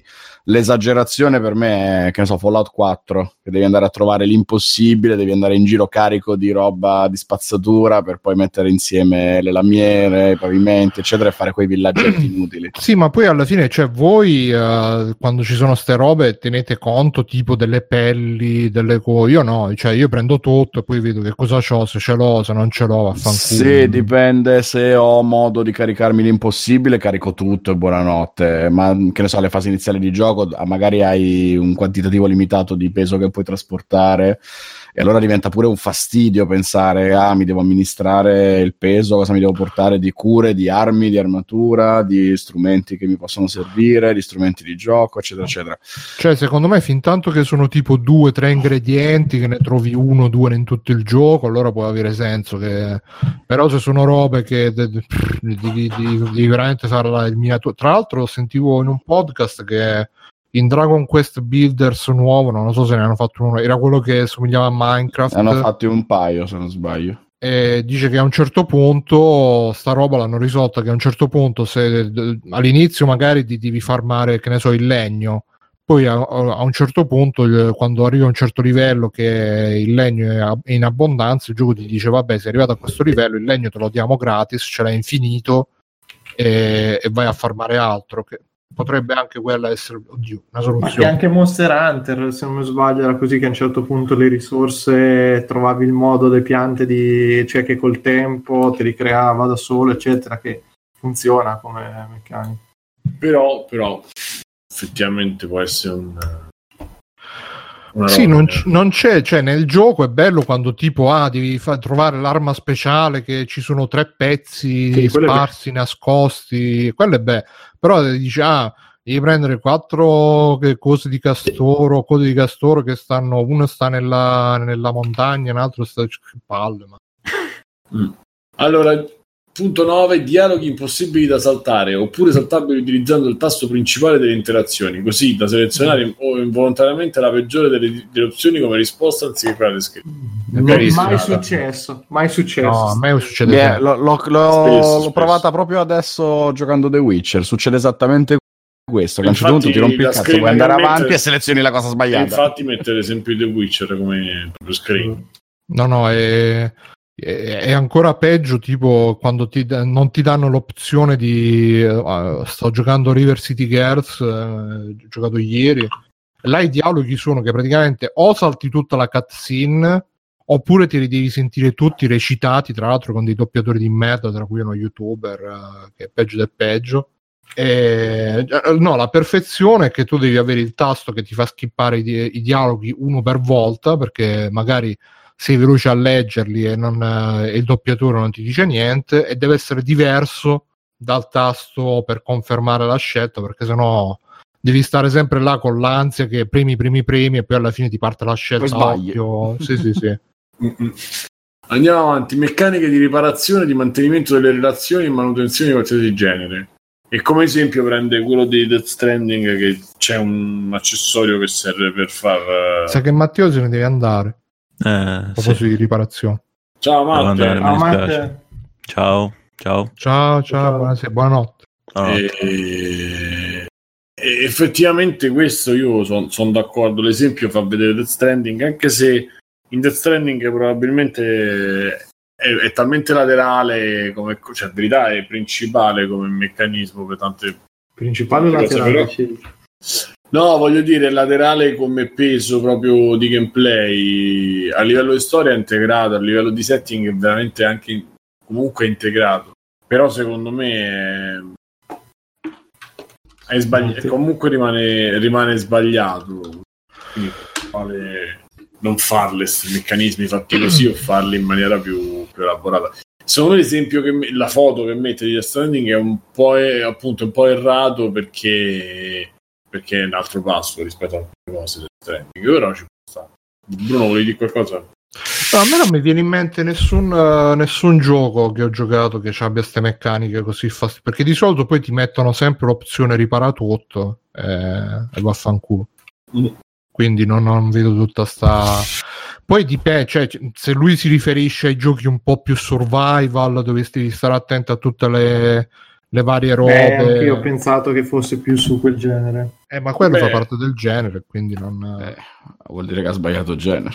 Certo, però a volte le inseriscono un po' a forza ste robe, quindi quello è un altro paio di mani. Però sì, perché il problema poi è che la maggior parte di ste robe che lui che lui sottolinea sono tutte robe che se le fai bene eh, funzionano. Però in effetti sono tutti dei trend, delle mode che poi quando esce il gioco open world stile Ubisoft ce le mette tutte quante dentro, perché magari la, la, l'indagine di marketing ha, ha mostrato che sono robe che tirano, e quindi c'è il minigioco, c'è la riparazione, il crafting e tutte queste robe qua fatte tutte a cazzo, perché giustamente non, non puoi neanche proporle che, che siano troppo troppo... Eh, profonde, perché giustamente il gioco che stai facendo deve avere un pubblico super generalista e quindi devi dare proprio la, la, la sniffata del, della roba, però senza dargliela nella, nella maniera più complicata, e quindi stai là e ti mettono tutte ste robe dentro che... Allora, e niente, è finito, è finito questa, questa è finito cosa. Sta meraviglia. Facciamo, ci facciamo gli extra credits? Sì. Sì. Così magari chiudiamo pure un po' prima, se Mirko deve andare. Sì, anzi Mirko, inizia tu, dai, che ci racconti? Eh, allora io ci avrei, c'è un sacco di roba, c'ho pure Stellari. Eh, si parte subito con quello, allora, dai. Vogliamo fare una, una parte finale spoiler, proprio spoiler a bomba su Guerre Stellari, così ci togliamo sto dente. Guarda, allora al volo, alla fine però. Sì, al volo vi parlo di una roba che mi sono scordato di segnare, che ho visto prima, che si chiama The Lost Arcade, che è un documentario... Si chiama la gonorrea. Che è un documentario di I G N che si basa praticamente su l'ultima sala giochi aperta. Sì, la puntata di I G N abbiamo sì, fatto. Infatti, sì, sponsorizzata. E, e si basa praticamente... sempre da Azevedo questo... Non lo so, no, non credo. Sarà il produttore poi. E niente, praticamente racconta la storia dell'ultima sala giochi a New York, con eh, che è praticamente la, della, il momento in cui chiude, e eh, ripercorre un attimino la storia di come erano negli anni ottanta le sale giochi eccetera, e il documentario è carino, dura un'ora e un quarto, pochissimo, e è di qualche anno, di un paio d'anni fa se non mi sbaglio, e mh, non è male perché appunto fa vedere come erano le sale giochi in un, un ambiente che per noi in realtà è anche abbastanza lontano. C'è tutto il discorso del fatto che a un certo punto fino al duemilaquindici vivevano grazie ai picchiaduro praticamente, e alla comunità dei, picchi, dei giocatori dei picchiaduro, che diceva che lì c'erano dei tornei, proprio gente gasatissima eccetera, e poi praticamente è stato ucciso un pochino tutto da Capcom quando ha deciso che Street Fighter quattro, se non mi sbaglio, sarebbe stato soltanto...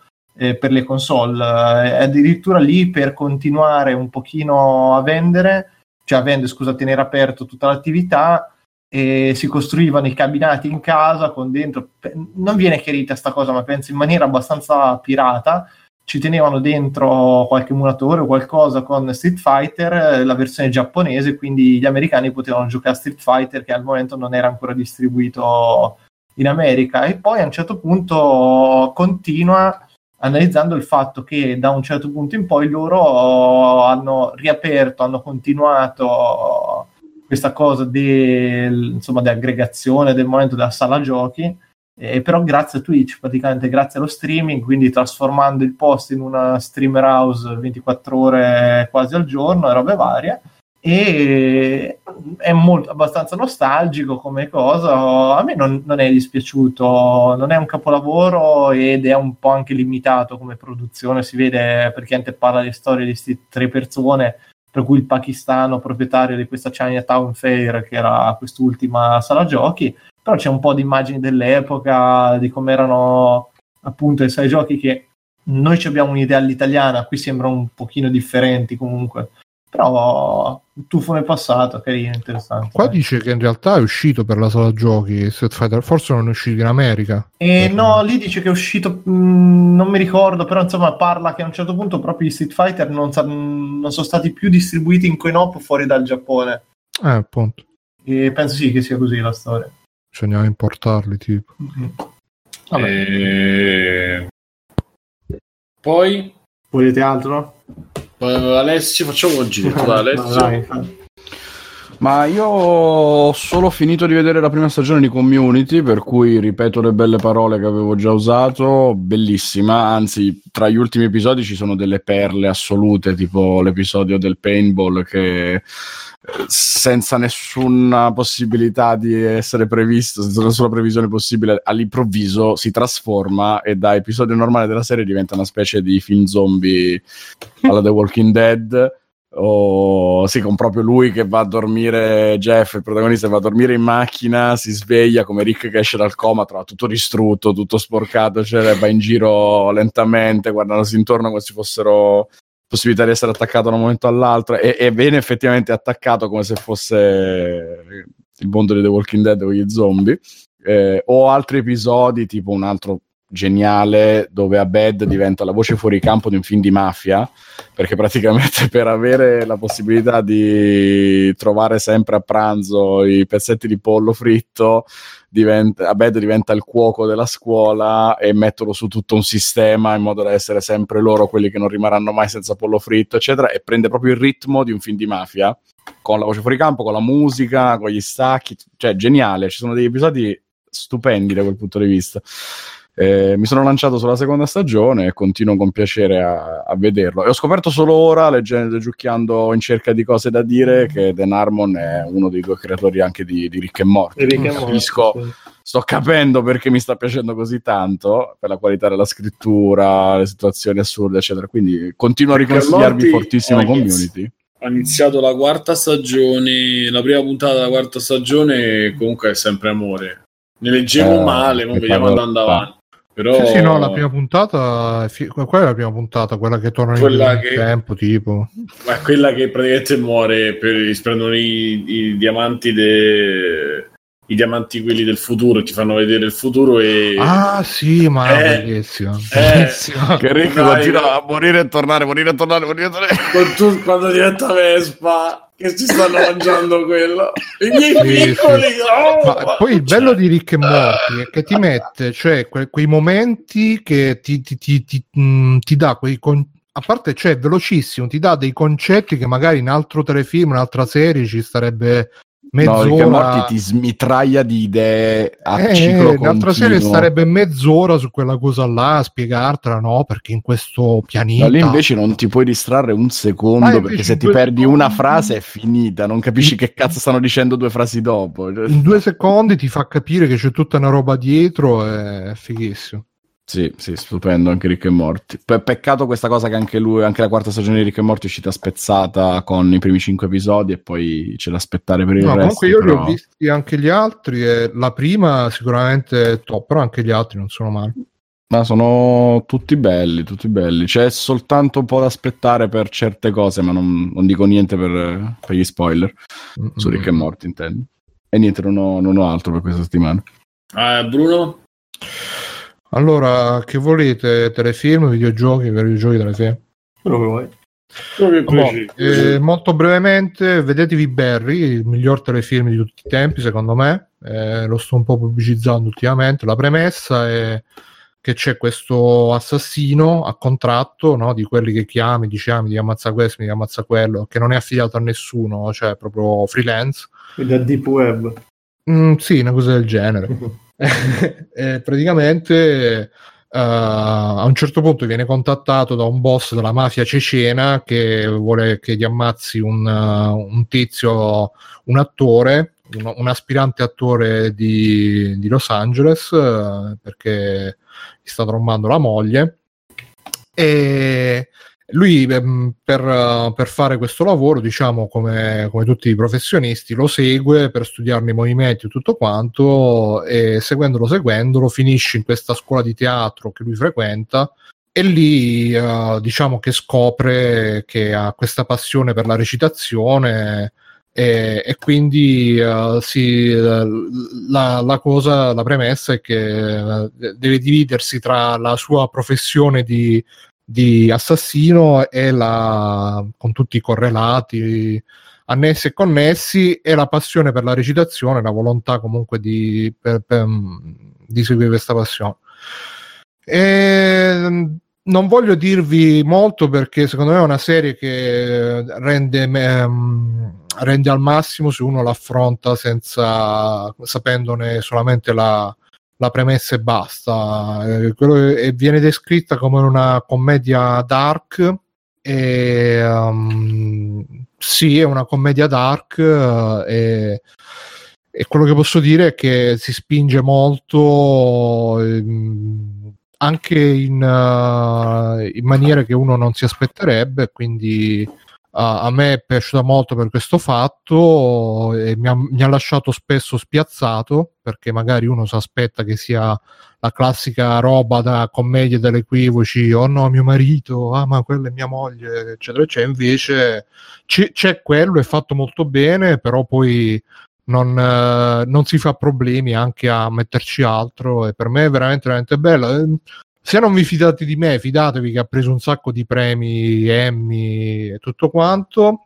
L'attore principale, protagonista e anche scrittore, co-scrittore della serie, è un ex del Saturday Night Live e um, che dire più, uh, è veramente, cioè è, non dico che come come lui, uh, perché ovviamente è molto diversa, però diciamo che c'ha quella stessa voglia di di non, di non uh, ingabbiarsi solamente in un, anzi forse, forse anche meno di lui, perché lui alla fine sì aveva delle mh, delle svirgolature nel drammatico, nel nel surreale, e qui però mh, diciamo che non, non sono svirgolature proprio.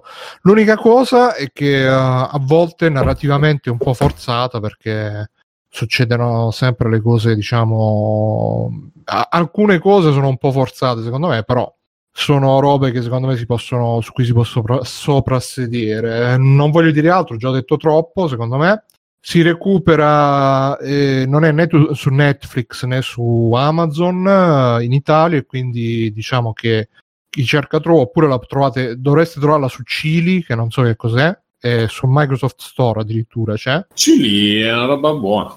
Ah, sì, sì, sì, sì, sì, da mangiare film, cose. Mm. E quindi c'è lì, eh, ve lo consiglio veramente veramente tanto, Barry, veramente veramente bello.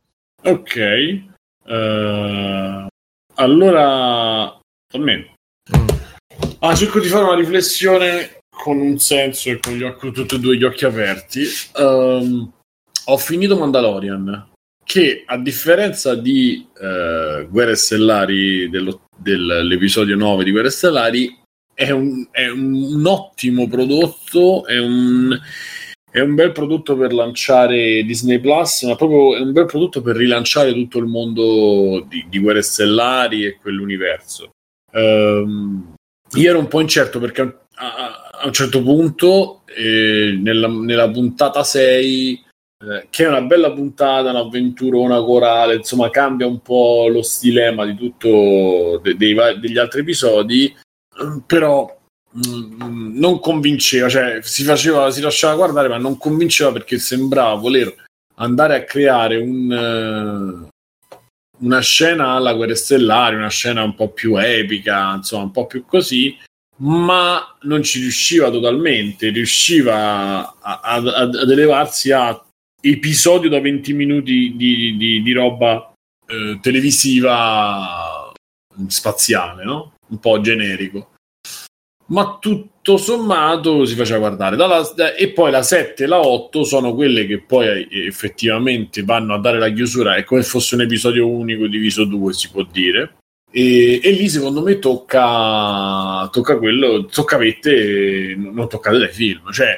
principalmente la cosa principale che, che fa ridere, perché per progetti di questo, di questo calibro, con questi, queste spese, con questi autori dietro, ti aspetti che sia normale, invece no, considerando quello che hanno fatto quei film, per dire, è scritta bene, è scritta coerente, è scritta che chiude, ma non solo, è scritta anche in maniera che se succede una cosa che tu dici no, però questa la potevano risolvere così, vedi, però mentre lo stai dicendo te l'hanno risolta comunque, cioè non, senza fare spoiler, però rimane coerente a se stessa, rimane eh, coerente e legata a tutto quello che succede dalla prima puntata, con l'interazione dei personaggi, con l'interazione con i mondi, eh, con i pianeti, con le abitudini, de- insomma è completamente calata in, in tutto l'universo, cioè è, è, è, ripeto, dovrebbe essere una cosa normale, dovrebbe essere norm- eh, ordinaria amministrazione, invece non lo è, la cosa fa un po', pure qui fa un po' specie,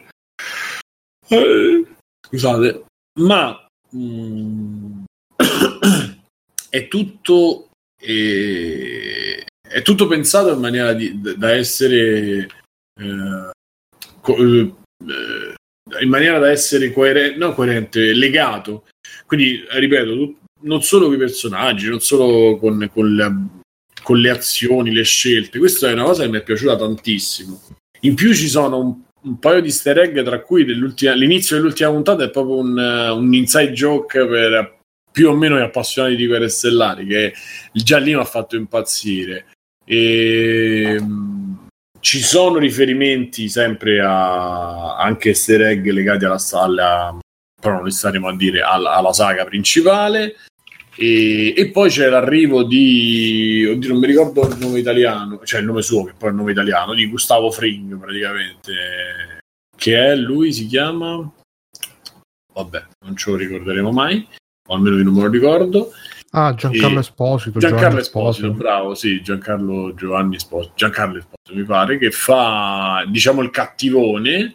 E l'unico, ecco, uno dei problemi che ho visto è che secondo me, guardatelo, guardandolo deciderete se ho ragione o no, secondo me questo personaggio, cioè il personaggio campa, e, e lui proprio il personaggio campa del fatto che l'attore che lo interpreta è stato Gustavo Fring. Non so se mi sono spiegato. Boh, cioè, a me mi ha fatto cagare lui. Eh.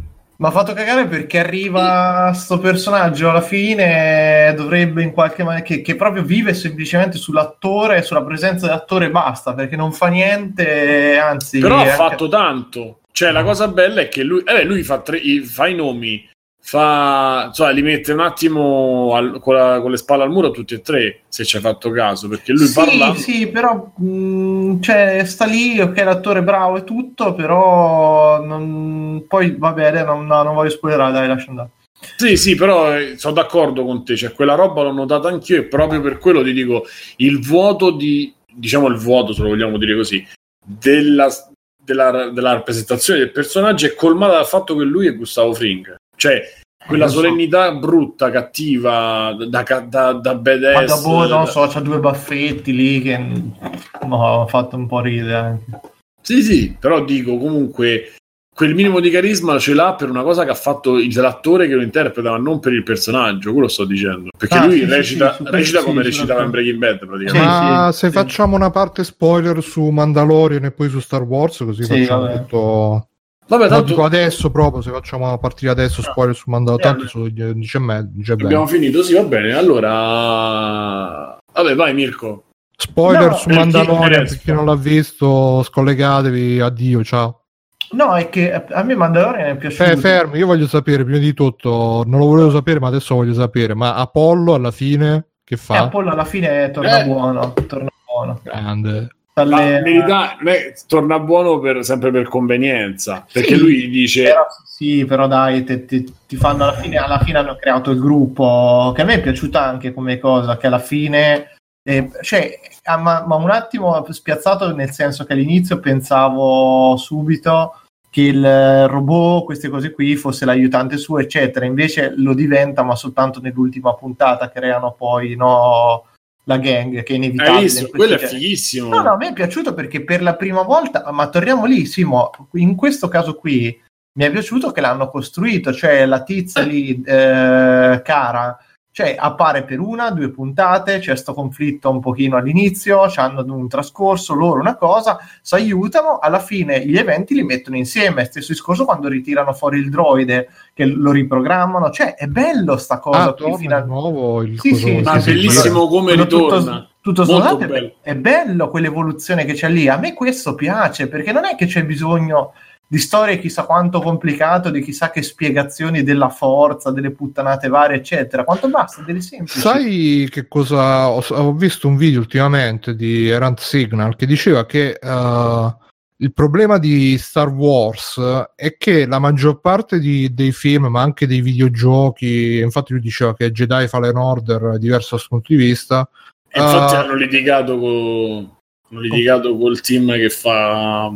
c'è il team storia che rende le cose canon eccetera, c'è un team che Disney paga, hanno litigato con E A per... sì, mi pare che E A che cazzo sta facendo Jedi Fallen Order, perché si sono fatti i cazzi loro.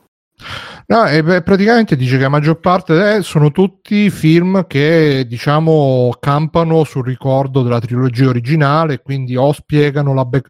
per esempio diceva Solo, e, e non è un film di Han Solo, è un film per dirti, per spiegarti co- come si chiama Solo, come ha conosciuto Chewbacca, sì, come ha conosciuto... ma, ma, infatti, ma infatti la parte, cioè sono però... praticamente delle spiegazioni di lore, sì, però fatte bravo. a film, ma infatti è la, ma... parte, è la parte che meno funziona di tutta la cosa, perché se, eh, si torna lì che solo è il pilota più forte perché ha fatto la rotta di sto cazzo in dodici secondi, bah bah bah, eccetera.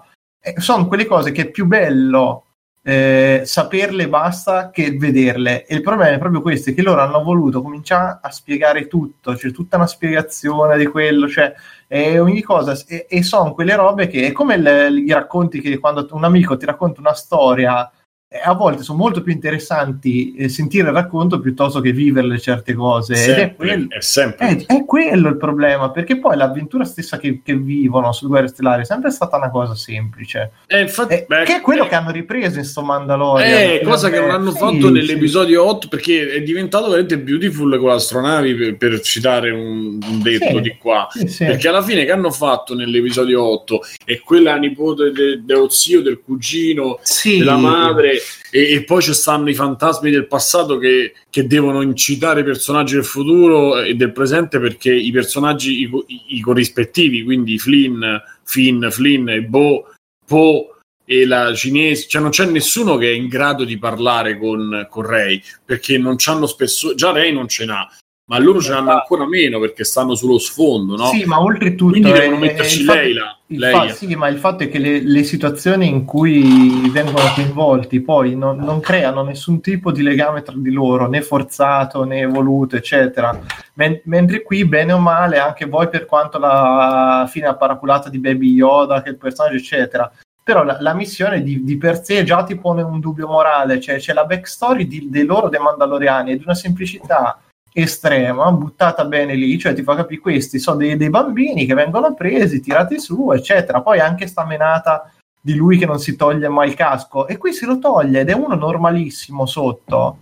A me, cioè, dico, finalmente... Ma aspetta, doveva... non solo, glielo toglie il droide di cui lui non si fidava, alla fine sì, si esatto, esatto, esatto cioè... con, due, con due frasi scritte benissimo, eh. cioè, cioè, scritte da Dio quelle due frasi, quando lui dice che non vuole togliersi il casco perché non vuole essere visto da nessun essere umano, e la risposta è, ma io non sono essere umano, che è di una semplicità estrema, funziona, se lo toglie e non c'ha la faccia deturpata e non c'ha niente di particolare, cioè è uno, è uno con un casco che c'ha il suo codice morale. Cioè un alieno? Non è un essere no, no, umano? No, umano, umano. Ah, ma un okay. uomo con la barbetta, una persona normalissima, tra l'altro tutto, perché riporta tutto al fatto che manda- i Mandaloriani sono gente che, che seguono un credo, non sono una razza. Sì, esatto. E quindi gli spiega anche questa cosa, il fatto che lui si senta in qualche maniera legato a questa gente che l'ha salvato. Vabbè, la backstory sua poi è quella di tutti i personaggi di Guerre Stellari eh, che hanno un po' rotto i coglioni alla fine, però chiudi un occhio da un certo punto di vista, anche perché c'è una comunità che, che rispetto a tutti quegli altri è una comunità che l'ha cresciuta e che gli ha dato dei valori che, che esiste, sì. Ecco, lui è rimasto sì, fedele, ma cioè, alla, alla fine sti Mandaloriani che, che erano presenti Sì, sì, che erano presentati come i cacciatori spietati, eccetera. In realtà no, ti fa capire che hanno un loro codice, c'hanno una cosa, è bello, cioè, e non è spiegato con chissà quali menate, quali robe, eccetera, cioè... È incredibile pensare che questa gente non l'hanno messa a fare le trilogie normali, le trilog- la trilogia ufficiale l'hanno messa a fare sto serie di... E che poi quello che dicevi, paradossalmente sembra Mandalorian una storia raccontata, non sembra neanche una storia... vissuta, perché poi per quello che te lo fanno vedere, proprio per la magia del fatto che c'è il cinema dietro, comunque c'è la ripresa, c'è la televisione, ti fanno vedere le cose più importanti del, de, della storia, ti fanno vedere le cose più belle, cioè è molto, diciamo, didascalico, tanto che le prime tre puntate non hanno quasi bisogno di parlato e, ed è molto semplice, richiama quello che era la, la trilogia iniziale. Ah, ma alla che... fine ce l'hai il jetpack, glielo aggiungo, sì, sì, sì, sì. Ma me bellissimo, eh, cioè, ma infatti è una figata, perché lui prima ci fa la battuta, voglio uno di quelli, e poi alla fine glielo danno, cioè è tutto contento che svolazza lì, tant'è che infatti il, il finale che ci sta ma è brutto, quello che a me non è piaciuto è che ti presentano sto cattivo che arriva alla fine, che dovrebbe essere appunto uno che soltanto con la, con la mente è in grado di incasinare la gente, cioè de, si vede che uno che, cioè, come, torniamo come quello che hai detto prima, cioè Gustavo Fring, cioè uno che tira i fili, modifica, muove le cose, eccetera, e ok, peccato che non fa un cazzo, cioè fa due chiacchiere e poi arriva tutto gasato col TIE Fighter e esplode così come un coglione, cioè sono rimasto veramente veramente male, non c'è proprio pathos in tutta quella parte lì. E quello è quello brutto, soffre, soffre tanto questa non cosa. Può, non puoi te presentarmi un cattivo che perde, ok, il primo scontro, eccetera, ma non in quella maniera, cioè troppo, troppo un coglione.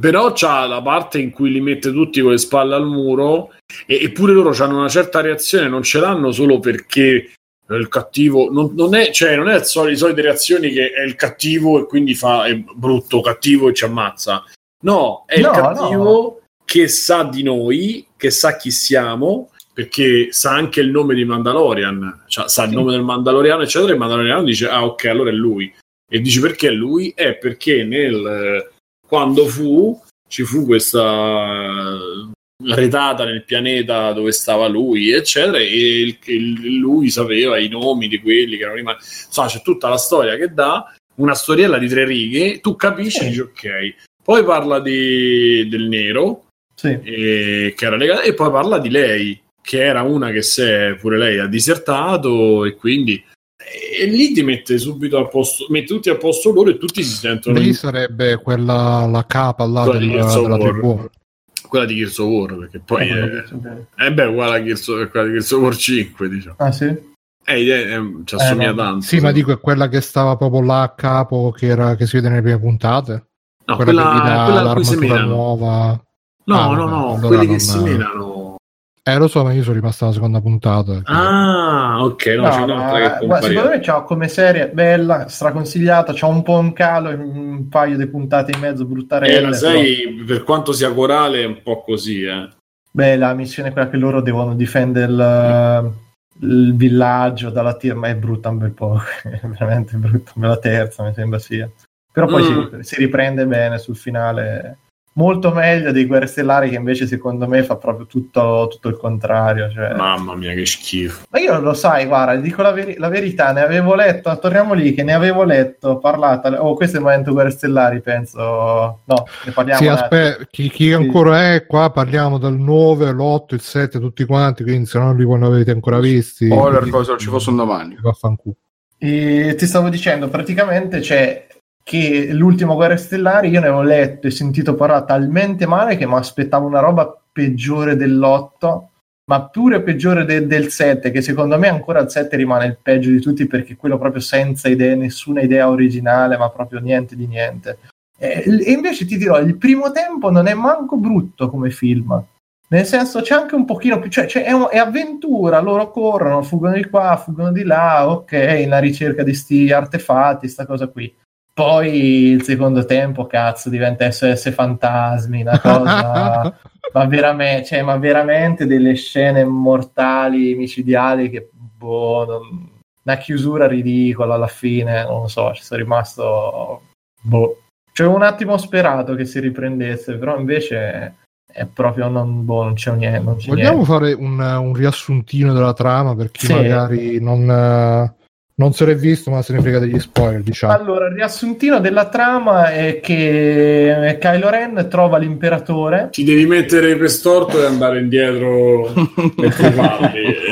L'imperatore... Ah, poi tra l'altro sentivo, cioè, che loro hanno fatto, hanno, vabbè, spoiler, eh, e torna l'imperatore Palpatine. Sì, così, ma... Che ma è lo zio? Ma e proprio... come, lo fanno, come lo fanno tornare nello, nello scroll iniziale del... Sì, del, cioè, sì, sì, sì, sì, sì, sì, sì. C'è sì, Palpatine. È proprio l'A B C della... cattiva narrazione, fai succedere un evento importantissimo parlano. Fuori campo. Così, i morti parlano, è tornato l'imperatore. Manifesto, i morti. E adesso è praticamente veduto che, che è diventato GLaDOS. Giustamente me, mi facevano notare sta cosa, che come GLaDOS di Pode sì, di, di Portal praticamente sì, che ha attaccato, no, col pezzo in fondo. E niente, è tornato imperatore, Kylo Ren lo va a trovare, si scopre che c'ha un esercito di, cioè, aspetta, proprio... aspetta, si scopre che Snook, cioè il, il Nook, ah, sì, sì, sì, Snook era il suo clone, lui c'ha sì. l'esercito dei no, cloni. No, lui, lui li creava così, il laboratorio. Tutto. A caso.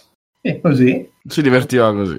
Non si sa per quale motivo, e però c'ha un esercito esagerato, pazzesco, di Star Destroyer neri che proprio occupano tutto un palazzo. Perché sfinano. Ognuno, sì, ognuno con un cannone distrugge i pianeti, che mi fa morire da ridere. Oh, un quindi non c'era distrugge... bisogno della morte nera, chiaramente. Esatto, perché, perché prima... sono tutte morte nere, e quindi possono distruggere l'universo, così.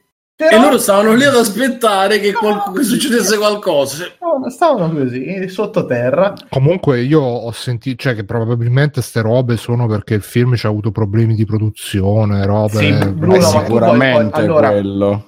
No, cioè, ci sono stati, anche ci sono perché stati... con lo... ragazzi, scrivere una roba brutta, cioè non è no, che ma perché è facendo... tipo che con, con l'otto volevano provare una, a parte che sta cosa che fai, fai girare il primo da J J Abrams, il secondo da un altro e poi il terzo di nuovo da...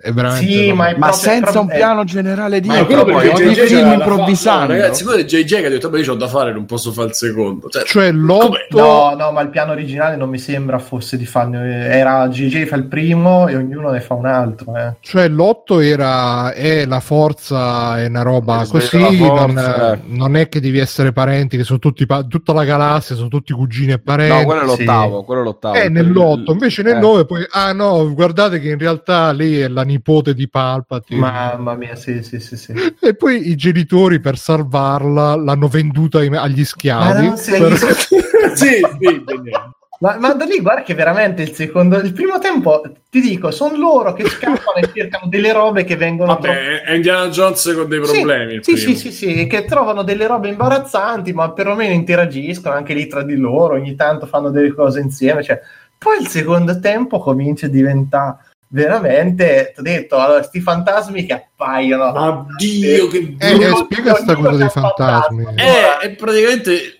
la soluzione è far comparire tutta gente che era Tutti. morta, ma cazzo, fino, sennò... fino aspetta aspetta il colpo di classe quando c'è il fantasma di Luke Skywalker che gli dà no. le chiavi dell'X-Wing, c'è sì, tipo sì. lo zio che ti dice sì, sì. riportamela col pieno stasera, la cosa io lì, lì, lì sono so veramente rimasto, perché era uno di quelle robe cazzo che aveva una potenza sulla carta micidiale, cioè tutta la seconda parte è, è il fanservice, è proprio fanservice puro dall'inizio alla fine, che dice ok dobbiamo chiudere questa trilogia, facciamo vedere tutto quello che i fan si aspettano, e ci sono dei momenti che ho detto cazzo bello, cioè l'idea di Luke Skywalker che ritira fuori l'X-Wing per ma non Rain, così che era, che era, esatto, non così era bloccata, è una cosa meravigliosa. Aspetta, cioè, però Mirko scusa un secondo, carta, ero rimasto che i morti tornano, allora, quella trama così come loro, loro devono trovare, allora Kylo Ren è diventato, non mi, io manco mi ricordavo sta il cosa, capo super, del primo ordine, sì, capo del primo ordine, e quindi niente, lui può, deve distruggere Rey, perché Rey non si sa, non si sa che problema rappresenta, però deve, deve ucciderla, perché sennò è un casino. Quindi questo glielo piano... dice Palpatine, glielo dice è come Palpatine. Biancaneve, portami esatto. il suo cuore. Sì, sì, perché il grande piano di Palpatine era adesso io la faccio arrivare da me, lei, gli dico il mio piano che lei deve uccidermi, così passa al lato oscuro, perché se mi uccide io lei vuol dire che è diventata cattiva e lei dominerà il mondo come Sith.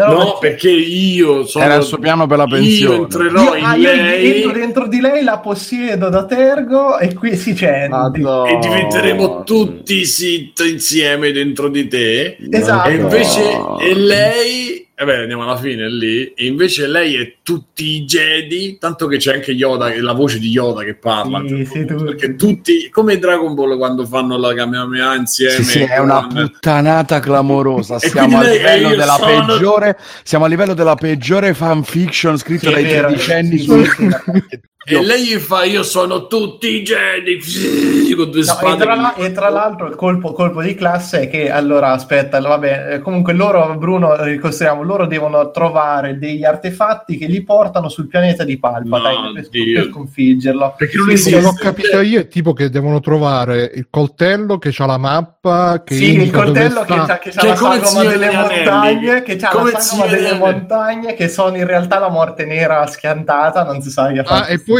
alla fine trovano una cosa per trovare un'altra roba tipo sì, una sì, metal sì, detector sì, sì, e eh. allora sbarcano sul, sulla morte nera e dice ah la cosa che deve trovare è là e la trovano, cioè la morte nera che in teoria dovrebbe essere un pianeta no aspetta no, non lo sai come là, Bruno lo... ma lo sai come lo sai come no, praticamente poi. lei arriva loro arrivano lui c'ha, lei c'ha in mano sto cazzo di coltello e tutti dicono ah, sono venuti t- tutte le galassie per capire, non si sa, eh? Lei con sto coltello vede che all'Elsa c'ha un, una, una protuberanza che la tira e si crea un, una esce tipo goniometro, che cazzo è, una roba fatta così e sta, lei è esattamente davanti al relitto, alla parte del relitto della forza della che coincide, forza, no? sì, che sì. coincide con, quindi quella parte che si vede nel trailer. Questo è il trailer che si vedeva la morte nera spaccata sotto quel pianeta, e se tu, lei era davanti esattamente in quel punto, quindi quando fa così col coltello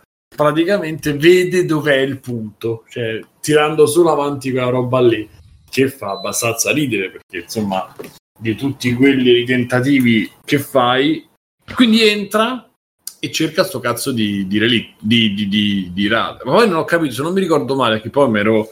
Sì, sono tutti dentro... McGuffin per farli andare da una parte a un'altra. Sì, ma quello, quella, è la stessa, quella è la stessa trama praticamente di Mission Impossible tre, eh, che aspetta, si, ma che tutta è scritto, cosa, scritto da J J Abrams. Quindi scrive sempre st- la stessa cosa da trent'anni a casa. Aspetta, ma tutta sta cosa poi è annullata da due fatti. Uno, la traduzione di quello che c'era scritto sul coltello ce l'aveva il robot, e eh, c'è uno sì, biotto no lì. no va bene va bene lì, lì, ah sì il robot che ma... deve diventare cattivo per capire no, no, si non... diventa cattivo un secondo per fargli no, passare la bene. cosa che c'ha gli occhi rossi, quello è diventare cattivo. È bellissimo che gli... no prima gli devono installare la, la patch per il linguaggio S I T, e dici ah però per installare sto linguaggio S I T toglierà tutta la tua memoria. Eh, il momento anche lì drammatico che dici cazzo io guardo i miei amici per l'ultima volta perché poi verrò resettato, dici cazzo.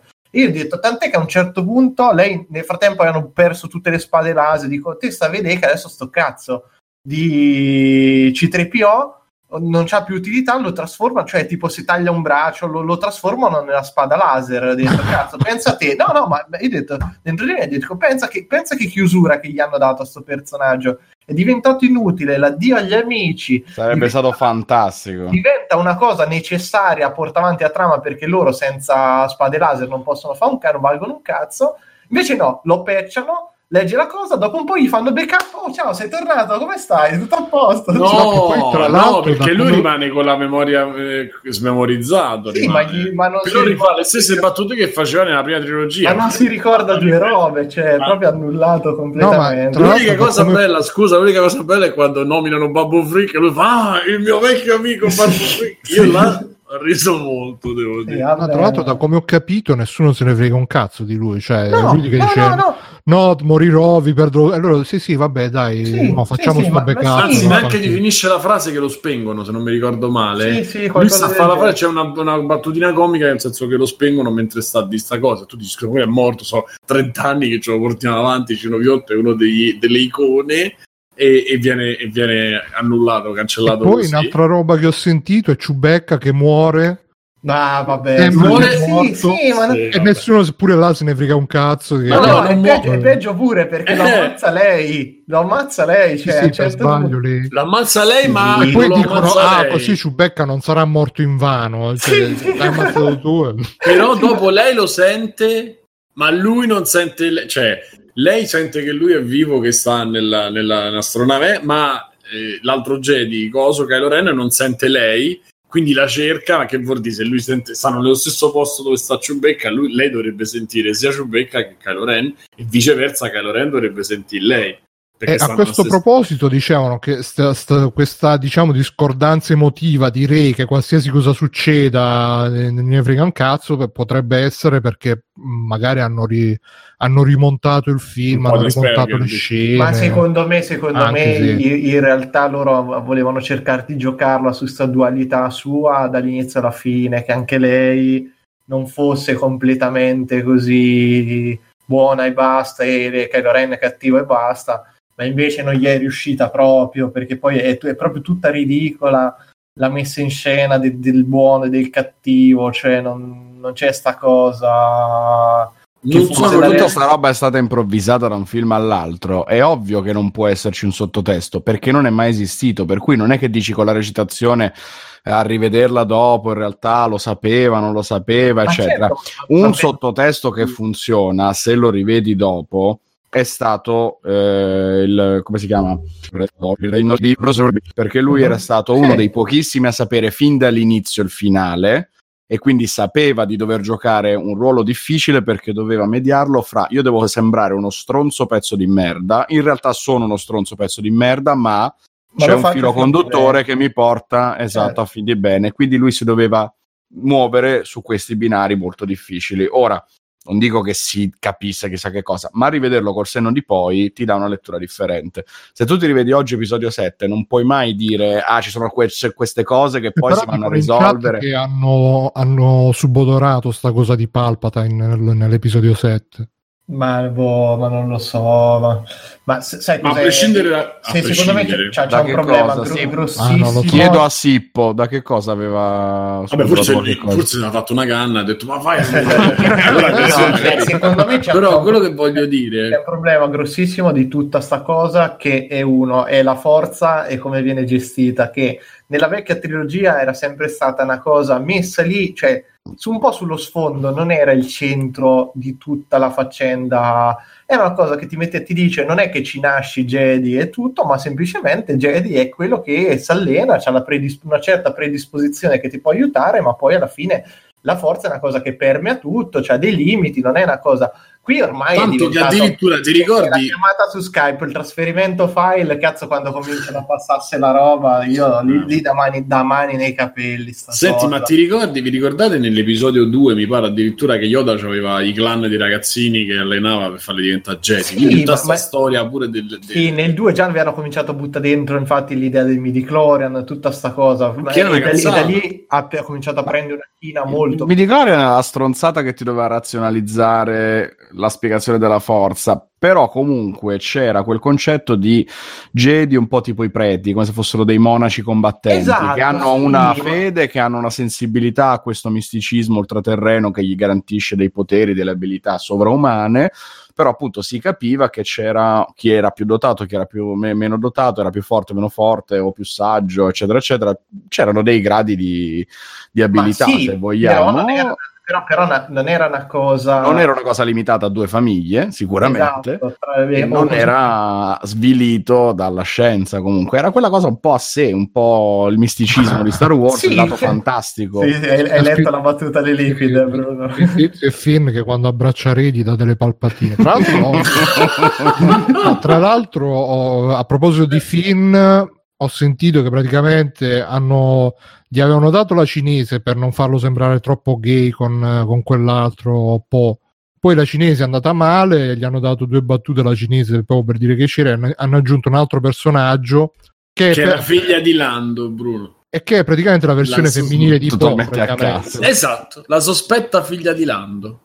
Perché lasciano intendere anche che sia la figlia di... Ah, perché chiaramente non è che possono spiegare, deve essere tutto lasciato inteso, così se sui gruppi, sui forum la, la gente sarà a favore, allora lo diventerà, se sarà a sfavore allora la toglieranno e la faranno sì, diventare la cosa, la cosa, quella che, merda, però la cosa, tornando a quello che diceva Alessio, eh, Alessio sul sottinteso e Mirko, è proprio che hanno voluto nella seconda parte del film, ma in verità sono anche, anche la, cioè la prima per me è un brutto film d'avventura, però è un film d'avventura dove succedono cose, saltano, ballano, sal- e vabbè. La seconda parte è quello che hanno fatto sempre di sbagliato su Guerre Stellari, sì, sì. in questi anni, sì, cioè loro sì. dovevano continuare l'avventura, tanto che io poi, non so Mirko se condividi, alla fine loro c'hanno sta cazzo di missione che c'è sempre un, un punto che no, no lì, lì mi sono cascati i coglioni, no, aspetta, ragazzi, questo è meraviglioso, perché allora prima scena Palpatine che tira fuori da sottoterra tutto il cielo pieno di Star Destroyer, Bruno, ma pieno come le formiche, una roba mortale, dici ok. La seconda, a un certo punto poi c'è uno che fa ragazzi, ma io ho visto che c'è un'antenna che li controlla, stessa scena con l'antenna appiccicata nell'angolo dello schermo per far capire, ma allora è vero che c'è l'antenna che li controlla, e ancora cazzo un esercito intero controllato da una stronzata, poi quelli che escono... Aspetta, quelle... però la cosa bella, che lui gli devi rompere l'antenna, siccome stavolta dopo trenta anni, se so, quanti sono passati, trentacinque quaranta sì, sì. anni, qualcuno si è reso conto che non ci può sempre stare il punto esatto, un colpo e sp- spacca, spacca tutto, dicono ah, cambiamo l'antenna, divento, diventiamo noi, si prendono lo Star Destroyer del comandante, se lo prende fa lui l'antenna e quindi l'antenna la spengono, per cui all'ultimo tutta la flotta che aveva preparato l'attacco terrestre su sta cazzo antenna si ritrova senza che cazzo famo. E lì secondo me è una scena stupenda dove gli dici, dove a un certo punto dico vabbè, dirottiamo la, la, la missione, la facciamo sullo Star Destroyer, quindi sullo Star Destroyer atterrano tutti, mm-hmm. prende la missione terrestre, la fanno sullo Star Destroyer, quella scena secondo me è stupenda, Loro sì, fino a che non escono con i cavallucci, con le pignate lì, sì, non è brutto. Eh sì, no, quella, quando c'è l'assalto che appena arrivati è stupendo. Poi da lì cominciano le battutine, poi eh, pure lì, adesso colpisco, metto una bomba qui e scoppia a quindici metri, a quindici chilometri di distanza lì quando sono solo state storie. Aspetta, una bomba così, grossa come un'oliva ascolana, dentro un... un quadrato e scoppia una astronave enorme con tutte esplosioni a uh, catena, cioè quella roba è, è poco brutta. Aspetta, comunque ci abbiamo una spiegazione. Il modo di come impugnava la spada laser e il combat system di Rey era lo stesso di Palpatine, poi sia l'attrice di Rey che Finn sono, sono inglesi, ma mentre a Nero gli hanno chiesto di cambiare l'accento in episodio sette, la ragazza le hanno detto di mantenerlo, e Palpatine, se non sbaglio, nella saga è l'unico con l'accento inglese.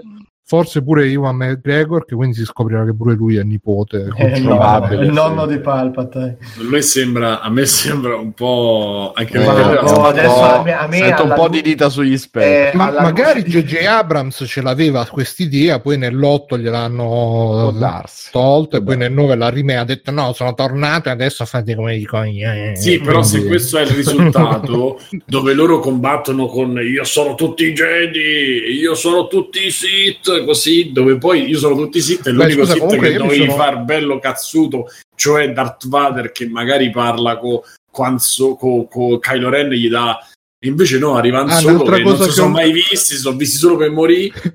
Un'altra cosa che ho sentito è che ci sta Kylo Ren che sta sempre a mettersi e togliersi il casco perché vogliono, volevano far vedere che lui è comunque un attore bravo e quindi non era peccato di di tenere sempre di tenerlo sì, ma sempre lui proprio, proprio secondo me non c'ha la faccia per questo ruolo, mi dispiace, ma cioè, mi sono visto Mary e Gestori, è perfetto nel ruolo, bravo pure su The Report, eh, ma anche in quello di lui deve fare il tizio che sta, proprio l'uomo comune che sta in ufficio, camicetta col maglioncino sopra, ma qui proprio Madonna quando lo guardava. Vabbè, però nel film di come si chiama di Spike Lee non era, qual era Spike Lee? Quello sui eh, Black chi non salta bianco eh, no Black no. Black eh, non là era, cioè, cioè, Beh, cioè, ma non faceva sempre uno mezzo d'ufficio comunque. No, no, poi lui c'è quella vociona, perché la faccia c'ha la faccia un po', però c'ha la voce un po', quindi ti... là era abbastanza figo come, come persona, cioè non era il, il, il cazzo devo dire il... il esatto, esatto, quindi boh. No, comunque vabbè, siamo rimasti che eh, sono arrivati, hanno preso la cosa la, la, dalla Death Star e poi che, che fanno? Vanno a no, uccidere Palpatine. Nel frattempo c'è Rey e Kylo Ren che sono arrivati sul trono di Palpatine e Palpatine muore in una maniera no, aspetta, che io... come, come no, sta chiedendo come arrivano col, col radar. No, no, cosa succede dopo, insomma. Ah, ok. Eh, sono, sono dentro sto tempio, succede che praticamente Palpatine sta dicendo tutto il suo piano in cui si è scordato Rey... l'uso della forza però precedente eh no no aspetta Rey deve ucciderlo e lui gli dà sta dimostrazione di forza in cui spara dei fulmini nel cielo. Ah, che brutta ma, quella ma, scena ma Bruno, Bruno di, di era, sai, quando, sai quando disegnavano sui Ghostbuster disegnato il raggio il raggio protonico, è una cosa così, perché lui spara, riempie il cielo di fulmini e comincia a far cadere tutte le navi possibili e immaginabili che sono lì, i ribelli si li spegne, cadono tutti e c'è lui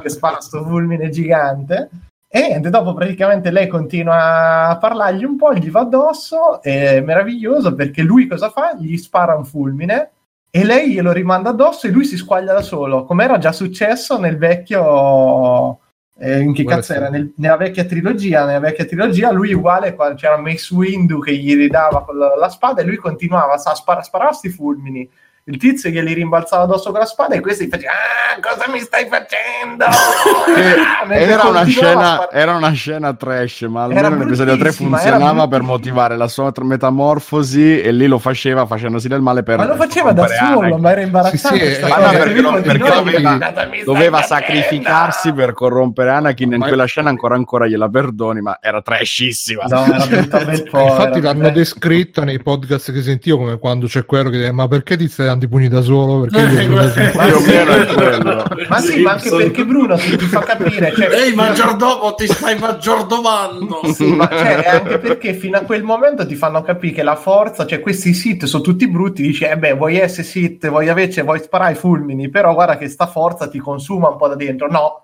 Invece non è così, uno si è sparato i fulmini in faccia da solo e da Hades si è fatta una passeggiata dentro il vulcano, quindi allora che cazzo, perché non devo essere perché non devo essere sit? Cioè, capito? Non, ma cioè, poi, scusa, ha perso scusa, tutta la, la, la Mirko, ma questa presenza assenza di Darth Vader, loro hanno il casco rotto messo da una parte, io ho detto vabbè mo faranno, io mi aspettavo eh. che facesse il super casco definitivo dove c'era anche il pezzo di Kylo Ren e che lo fondeva, quello del nonno, eh, del de eh, poro sì, nonno. Invece niente, da noi lì lo inquadro adesso sente sì, sì, in lontananza così, così ma, totalmente ma, a caso. Ma poi le musiche sono due, eh? Le musiche eh, sì, di, sì. La, la, la marcia imperiale e poi c'è eh, quella di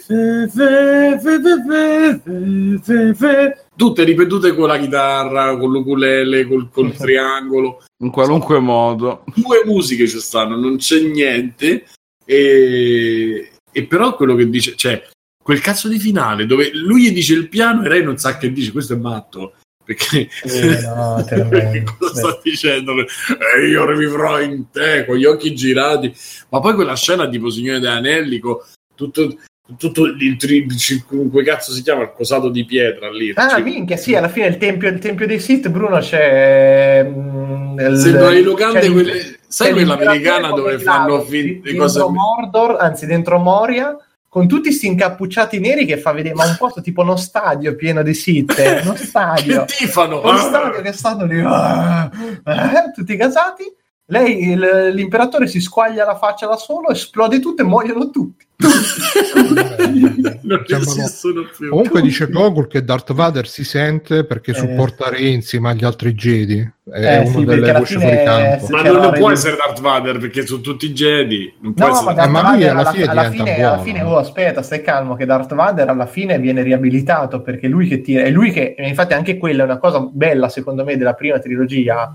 È che lui, per non far passare Luke Skywalker dal lato oscuro facendogli uccidere l'imperatore, lo, prende l'imperatore e lo tira giù nel, nel pozzo, nel, lo fa volare di sotto, no? Dal balcone lo tira giù. Lo fa volare. E dopo praticamente, penso stazione, loro ti vogliono far intendere che comunque salvando il figlio, eccetera, l'ha un po' riabilitato.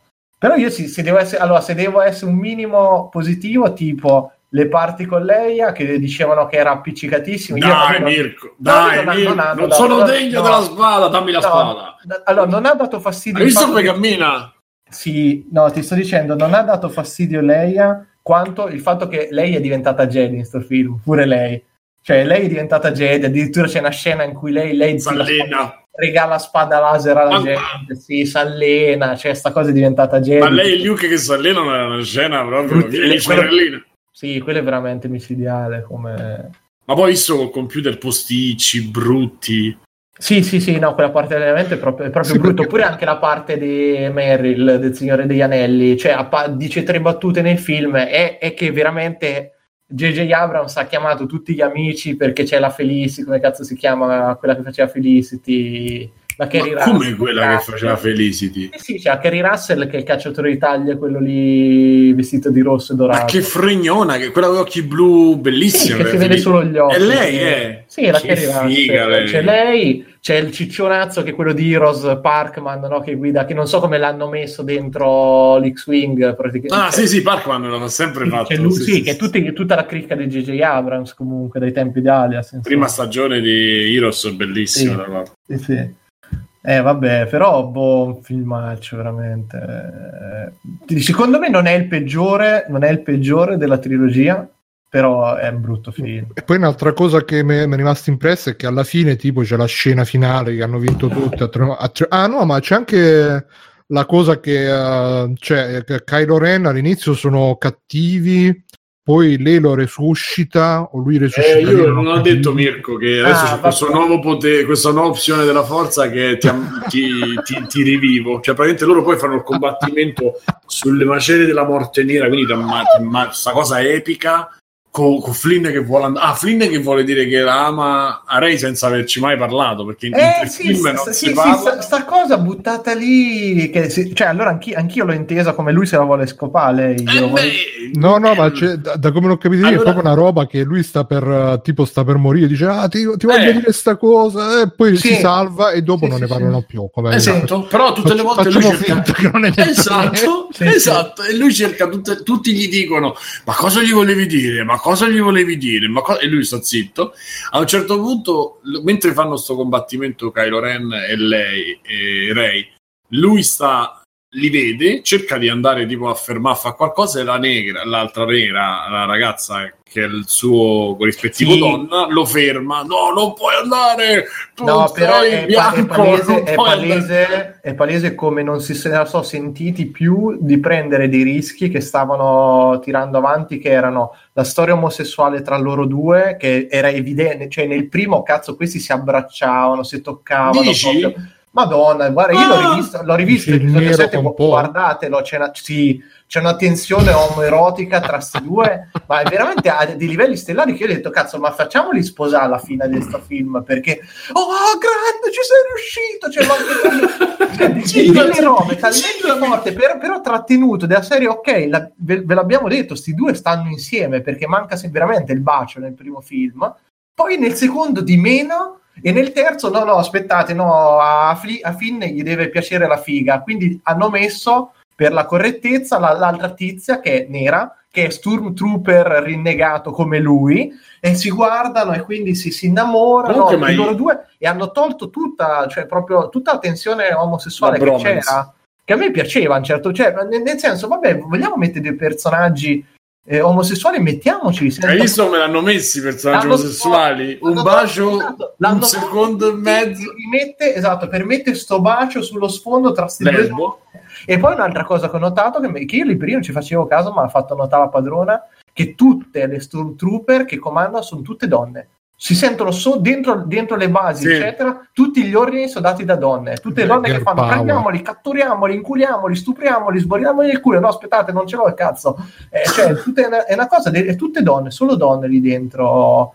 Quindi e... l'impero è un, es- è un esempio per... Praticamente per no, a un certo punto io ho detto, ma cazzo, ho detto ma sta- verrà fuori no, che gli Stormtrooper adesso sono tutte donne, perché non ce n'è una con una voce maschile a un certo punto. Comunque dice Sippo che la cosa che doveva dire Finn a Rey è che era che anche lui era sensibile alla forza. Ah, era quella. E que- questo l'ha, d- l'ha detto J J a me, a me proprio Sippo. Sì, però è, è proprio pale- è proprio pale- ma perché non lo potevano dire? Stava insieme a Elon Musk quando cioè... ha deciso sta cosa. Comunque, cioè a un certo punto fanno questo combattimento e... perché la, il fulcro del rapporto tra i due è che Kylo Ren non lo vu- per quanto gli abbia detto coso Palpatine di ammazzare, eh, non la vuole ammazzare, quindi dice vieni con me, vieni con me, vieni con me, diventiamo i nuovi capoccia dell'impero, lo vuole portare dalla sua parte. Sì, quindi continua a fare sta cosa, dice non ti voglio combattere, non ti voglio combattere, alla fine combattono. Lui perisce, lei proprio gli ficca la spada bella bella in panza e quindi è morto. Io ho detto, cazzo, ci siamo, cioè succede una cosa che, che va, manda avanti la storia, che può essere interessante, che può essere... E invece dopo un secondo gli mette la mano sulla ferita... Sì, sì, anche il potere, potere che lei ha scoperto di avere, stile mister Crocodile Dundee, eh, curando sì. un serpente gigante, ragazzi. Perché all'inizio cascano e c'è questo serpente ma, gigante. Ma, ma, manco, ma, manco, ma manco la cosa di, di, di arriva a un punto di disperazione in cui loro cadono. Io ci ho pensato, questi cadono dentro sta roba, uno di loro si ferisce, eh. lei lo scopre che, cioè, che riesce a guarire le persone. No, cioè mancava, sai il gesto quello della cornetta telefonica da Dandì, e lei vede, vede questo serpente gigante ferito, mossa a pietà, lo, lo tocca, manca solo che gli faceva gli occhioni dolci il serpente e poi ma lo sai perché? Cazzo, perché il serpente dai. gli avrebbe dovuto dar, gli dà la via per, per Sì, per, per uscire, arrivare, per uscire, ma, ma è, una roba, è una roba, ragazzi. Com- comunque mi dicono che c'è stato anche il bacio dopo, che, dopo la resuscitazione. Ma que- quello almeno ah, quello alla fine manco... si sì, baciano e tu dici, ma che cazzo vuol dire? Così, a Beh, cazzo. Però c'era la tensione sessuale. Dai, no, ma quale no, tensione sessuale? No, no dai, nell'otto quando, eh, nell'otto quando lui la, la becca, quando lei lo becca a petto in fuori, e la no. scena è stata memata. Che cagata. Ma quello perché l'ha inquadrato così? Cioè, sembrava deforme, sembrava The Witcher, cioè, però cioè, io pure là il bacio dice ma che cazzo, e poi, poi scusate ci siamo persi gli ultimi, Mirko è stato sì. clemente, ma ci siamo persi gli ultimi quattro minuti tre quattro minuti. Praticamente lei prende, arriva a Tatooine, scende dove c'è il corazzetto, quello bru che è andato a male eh, sì, sì, sì, sì, quaranta anni fa, arriva lì dove c'è la casa e tu dici da una parte nel cuore, no, l'hai visto, dici bello, però cioè insomma, abbiamo visto, è partito tutto da lì, eh? Gra- che poi pure qua, no? Vabbè, mo finisco di lì. Eh, fa so- gratta a terra, insomma, fa scava, mette la spada di Luke, la spada di Leia, Leia, li mette dentro la sabbia e chiude. Lei c'ha una nuova spada che è gialla, con la, con la lama gialla. Mentre sta lì, copre, tipo gatto quando fa pipì, e si vede, inquadrano una vecchia che sembra Mirko con la parrucca, cioè io con la parrucca. Scusatemi, si era bianchi. Scollegato tutto. Sì, sì, sì. Arrivano su Tatooine, sì, cioè... su Tatooine e lei prende a la spada di, di lei, tipo. Esatto, dove c'è il set. Praticamente sono andati dove c'era il set della vecchia casa che è rimasto lì. E praticamente prende eh, in questo, questo panno ci mette le spade di Luke e di Leia, le sotterra tipo gatto quando fa pipì, ti so di così. E poi si gira e si dice ehi tu, e inquadrano una che potrebbe essere Mirko con la parrucca sì, sì, sì. E, fa, e c'ha un lama e fa e tu chi sei? E quella fa io sono re, ma proprio così, cioè, è proprio così, non è che, che sto esagerando, ma tipo io sono Rey e lei Rey chi? E dico oh, no, così Mirko, dimmi, se, dimmi se sto dicendo no, una no, cosa no, che... così, Rey chi? Di cognome? Eh, sì, sì, sì, e lui, e lei fa... secondo me era più bello se era la vecchia dentro la casa che apriva la finestra eh, che... e sì, e fa io sono Rey, guarda, guarda il cielo, c'è il cielo posticcio come fosse un video del de matrimonio dell'ottantadue, ci stanno Leia e, e Luke così e le sono sì, Rey, Rey Skywalker fe, fe, fe, fe, fe. Finisce così, io sono rimasto tipo paresi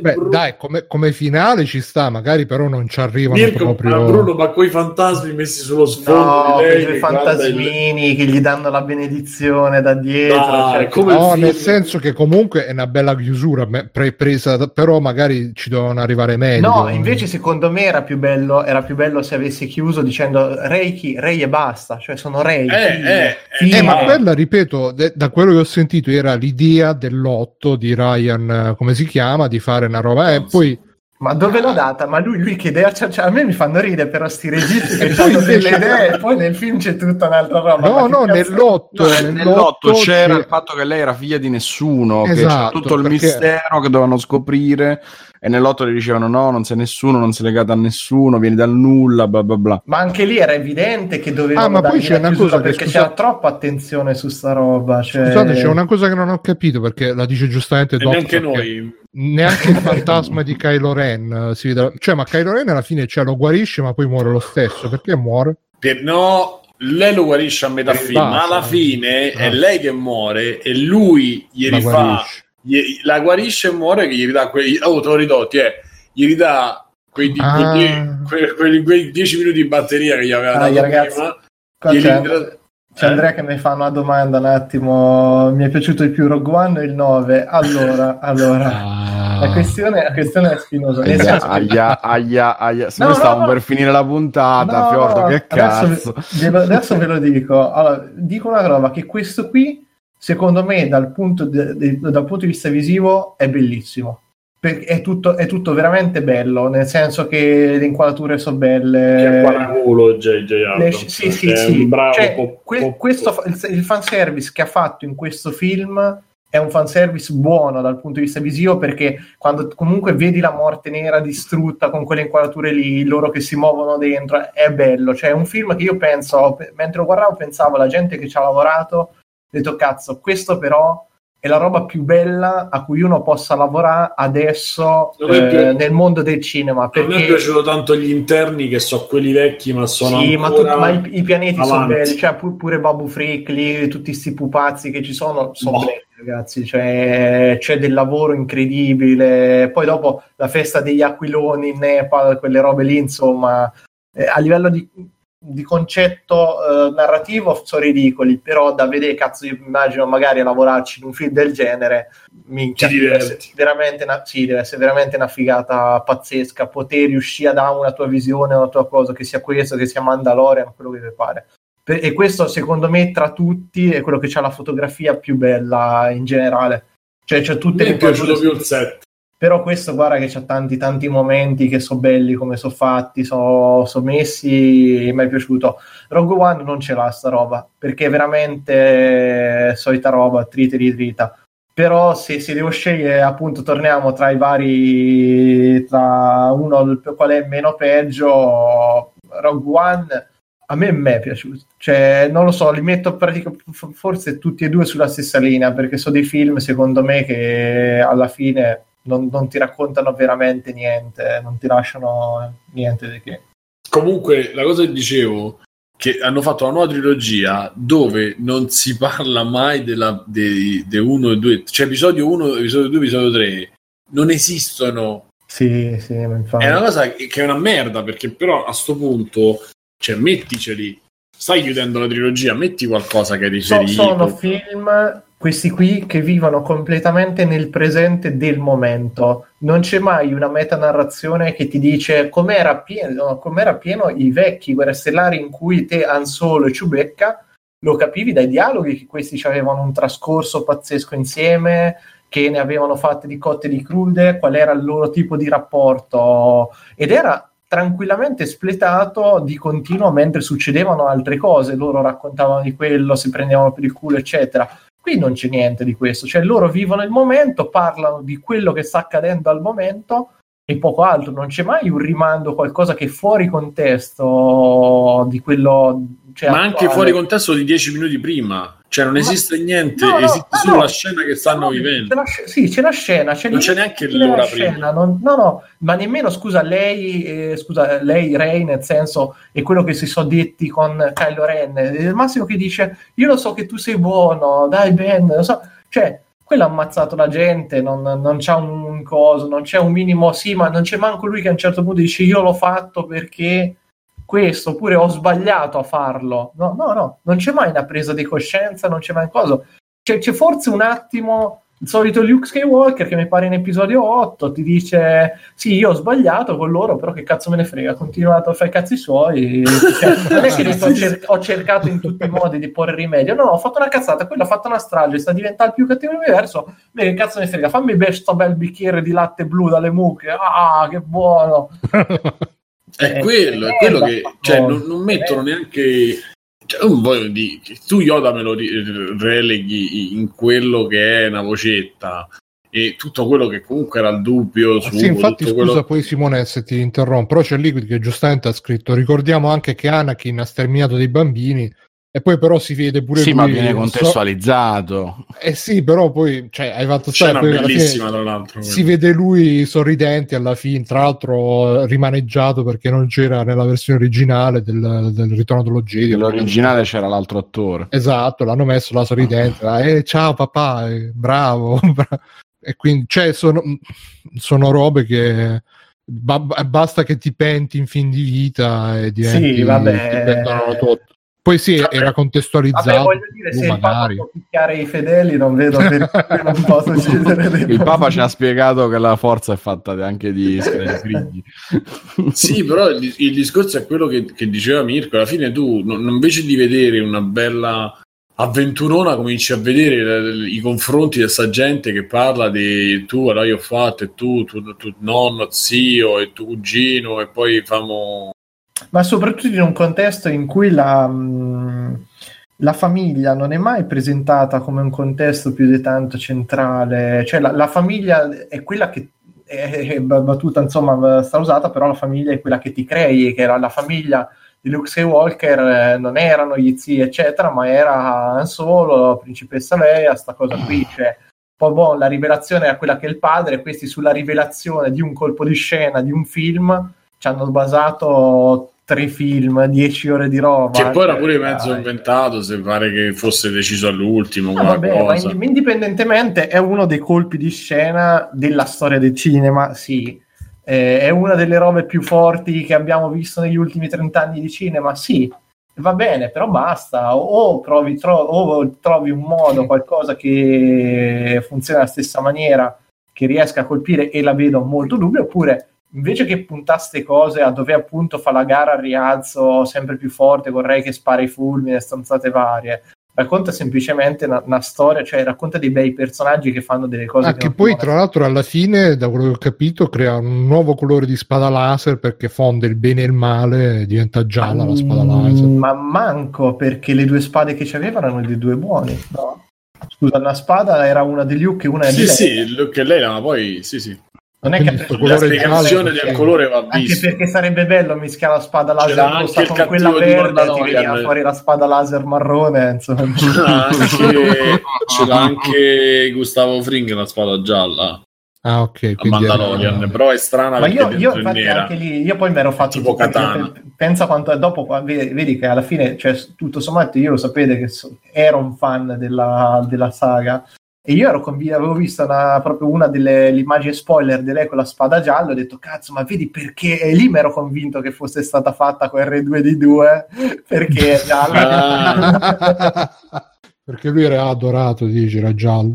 Eh, era adorato, sì. Poi dai, c'è quel era... momento con lei Sith che... mamma mia, eh, questo tipo what if di qualche secondo con lei col cappuccio e fa tutte le facce, poi ma, è brutto, ma è brutto perché non è, perché non è un personaggio che è mai stato messo in guardia sulla forza, cioè Luke Skywalker te l'hanno sempre presentato come il personaggio al limite, cioè eh, tant'è che Obi-Wan Kenobi sta di continuo a dirgli guarda attento che la forza sì è figa, ti diverti, ti, ti piace tutto, però occhio perché c'è un riscontro che non è proprio positivo, attento a quello che fai, tant'è che nel ritorno dello Jedi lui è tutto vestito di nero, sta, sembra che sta prendendo ormai quella direzione lì in cerca di vendette e cazzi vari, mentre Rey non c'ha mai avuto sto... che conflitto c'ha avuto Rey? Ma non esiste Rey, non esiste l'anagrafe che non ha mai saputo che cazzo sì, cioè lei non esiste come personaggio, cioè la cosa assurda è che loro hanno basato una trilogia assurda, no, si capiva dall'inizio, basano una, per... una trilogia su personaggi che non esistono. Eh, quindi sì. devi, devi contare sul contesto, sull'inquadratura, sullo spa, su, su, su, sull'effetto wow, cioè, ma non puoi contare sui personaggi perché non c'hanno battute, non c'hanno niente. Quella cosa a me manda proprio in bestia. Sì, ma, ma allora, allora se devi fare una cosa del genere, fammi il John Wick dentro l'universo di Guerre Stellari in cui per un motivo idiota questi corrono, sparano e spadano laser dall'inizio alla fine, cioè... Lo, lo puoi fare eh, un film solo action, non è che non e puoi quello fare dovevano fare loro eh, secondo me sì, cioè dovevano eh. prendere un, una cosa semplice e spingere tranquillamente su quello lì. I primi film era l'avventura, la seconda era la, la seconda trilogia era tutta sta politica, sta cosa, quello che vi pare a voi, però perlomeno c'era un senso. Questo boh, non, è, non è né carne né pesce, è tutto un po'... tutto un po' comunque io quando fanno questi progetti io ci penso e dico ma eh io vorrei, io se lo dico sarei guarda vorrei veramente in vita mia provare se dietro e, e cioè dietro a vedere quali sono i passaggi di creazione di un progetto del genere, o comunque conosci una persona che dall'inizio alla fine di un processo produttivo ti racconta quali sono veramente le cose e come è andata veramente, perché non è possibile che questi fanno so. Soli, nessuno si non rende so. Conto io, io che ha fatto dico, un ci film pensi, ci pensi e dici cazzo questi hanno un progetto di anni eh, budget milionari e poi tipo l'anno scorso quando è successo due anni fa, un anno e mezzo fa si sono messi e hanno detto no no ragazzi sta storia qui non va bene, dobbiamo riscrivere tutto, chiamiamo un altro che oh ma ragazzi gira un film del genere, cioè a tenere in piedi tutta quella roba col numero di persone, di robe, ma deve essere una cosa fuori di testa, cioè io ogni tanto ci ripenso a uno, vabbè è sempre lì, cioè Peter Jackson come cazzo ha fatto questo da zero a tira su tutta quella roba, da zero, quello faceva splatter, schizza cervelli, cioè si è inventato un modo di faccina, cioè è un cazzo di genio questo qui, porca puttana. E questi qui, capito, in un anno tirano su una roba, io penso non ci dormirei la notte, penso un decimo dei soldi che hanno speso Disney, la roba, cioè di questi devono riscrivere storie, sì sì vabbè riscriviamo la storia, facciamo guerre stellari, cioè una roba boh, come se niente fosse, con non so quali non so quali paletti poi ci, ci avranno all'inizio, tipo oh, ragazzi dobbiamo fare un film, ma che ci deve essere il ragno meccanico a metà, cioè, sì sì perché sono rob- progetti super multimediali, nel senso che Madonna, ma chi ci, ci mette ci bocca? Io sarei curioso di sapere, cioè io ho visto nei progetti in cui ho lavorato che dentro le case editrici ci sono gli stagisti che mi dicevano a me no sto braccio non mi piace, no sta posa è sbagliata, e lì le lotte, io dovevo sapere a uno che non ha mai disegnato. Che c'è lo stagista che diceva a Re, no non mi piace, no ma n- non lo so, capito, cioè è assurdo, però cioè boh, sarei veramente curioso di sapere il meccanismo produttivo, i passaggi, da chi parte un'idea, cioè quando hanno chiamato G G tipo G G ti prego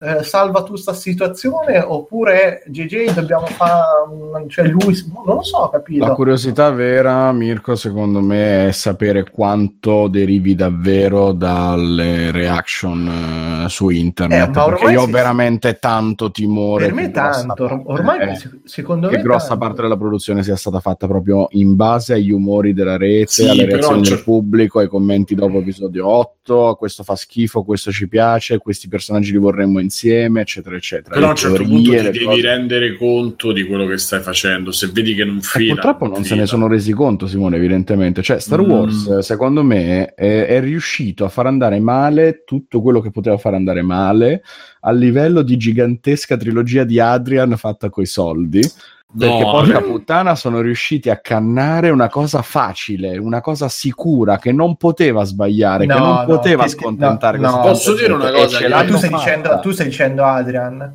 sto facendo un paragone impossibile, no, no, chiaramente no, ma sto, sto dicendo, dicendo che, che secondo me Adrian è una di quelle cose che non ci potevano essere non, i presupposti perché un'operazione del genere potesse funzionare, sì.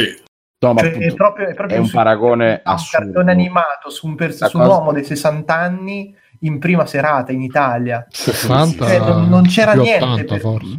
Sì vabbè, sono stato buono. Io trovo incredibile che siano riusciti a prendere Star Wars, che è una delle proprietà più importanti, più famose, più popolari del mondo, e farlo cannare, perché poi comunque cannare tra virgolette, perché il successo commerciale l'ha avuto lo stesso, riusciranno comunque a farcene dimenticare, eh, però di... tempo ne parleranno, eh, come... però farà la fine, però farà la fine dei, quattro, dei quarto Indiana Jones, eh, che non c'è, sono stati inferiori, però sono comunque... stati inferiori in incassi di quest'ultimo, ed è costato eh, ma, la gente è ma no no è, è questo è stato, è stato un flop mostruoso, ragazzi, ma tutta questa trilogia non è andata bene come si aspettavano, perché ogni film, infatti è questo che dico che è incredibile, eh. ed è, è segno che hanno lavorato malissimo, ma non so per quale motivo, no, non ragazzi, so, su, aspetta, nel canale aspetta, Voce parlavamo aspetta. Dei quali possono essere le cause, Catherine sì, Kennedy, la, la aspetta, però, Ale, aspetta però Ale lo, il, il, forse il problema, cioè non la vivere come la viviamo noi, perché la gente non si rende conto di quello che vede, eh. Cioè il problema del, dell'errore non è perché il film è sbagliato, ma perché c'è qualcosa di sbagliato dentro che non ha fatti, cioè allora, la critica che facciamo fa, noi anni fa, quando c'è stato l'annuncio tutto quanto, commentai dicendo cazzo Star Wars c'ha tre idee in croce e adesso come, come lo vogliono spremere ulteriormente, ha già detto tutto quello che c'è da dire, quindi non potranno far altro che essere ridondanti, tirare fuori i vecchi attori e ricalcare le stesse trame, più o meno ci ho preso con questa previsione.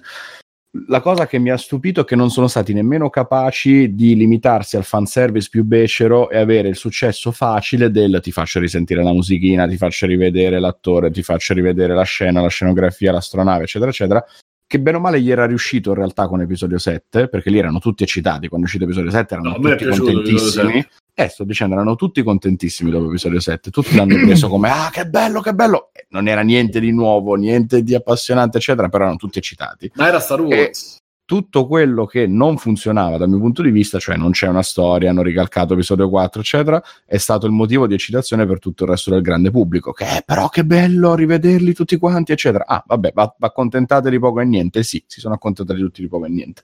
Episodio otto l'hanno schifato tutti perché è stato quello che ha tentato una via completamente originale, male, perché comunque l'ha tentata male, però ci hanno provato, mm. e lì si sono un po' tutti resi conto che Star Wars ha una fanbase che poi è estremamente difficile da, da accontentare, sai, sai, molto sai, più sai, di quello sì, che sembra. Sì, è vero, però, però Ale, sai cos'è una cosa?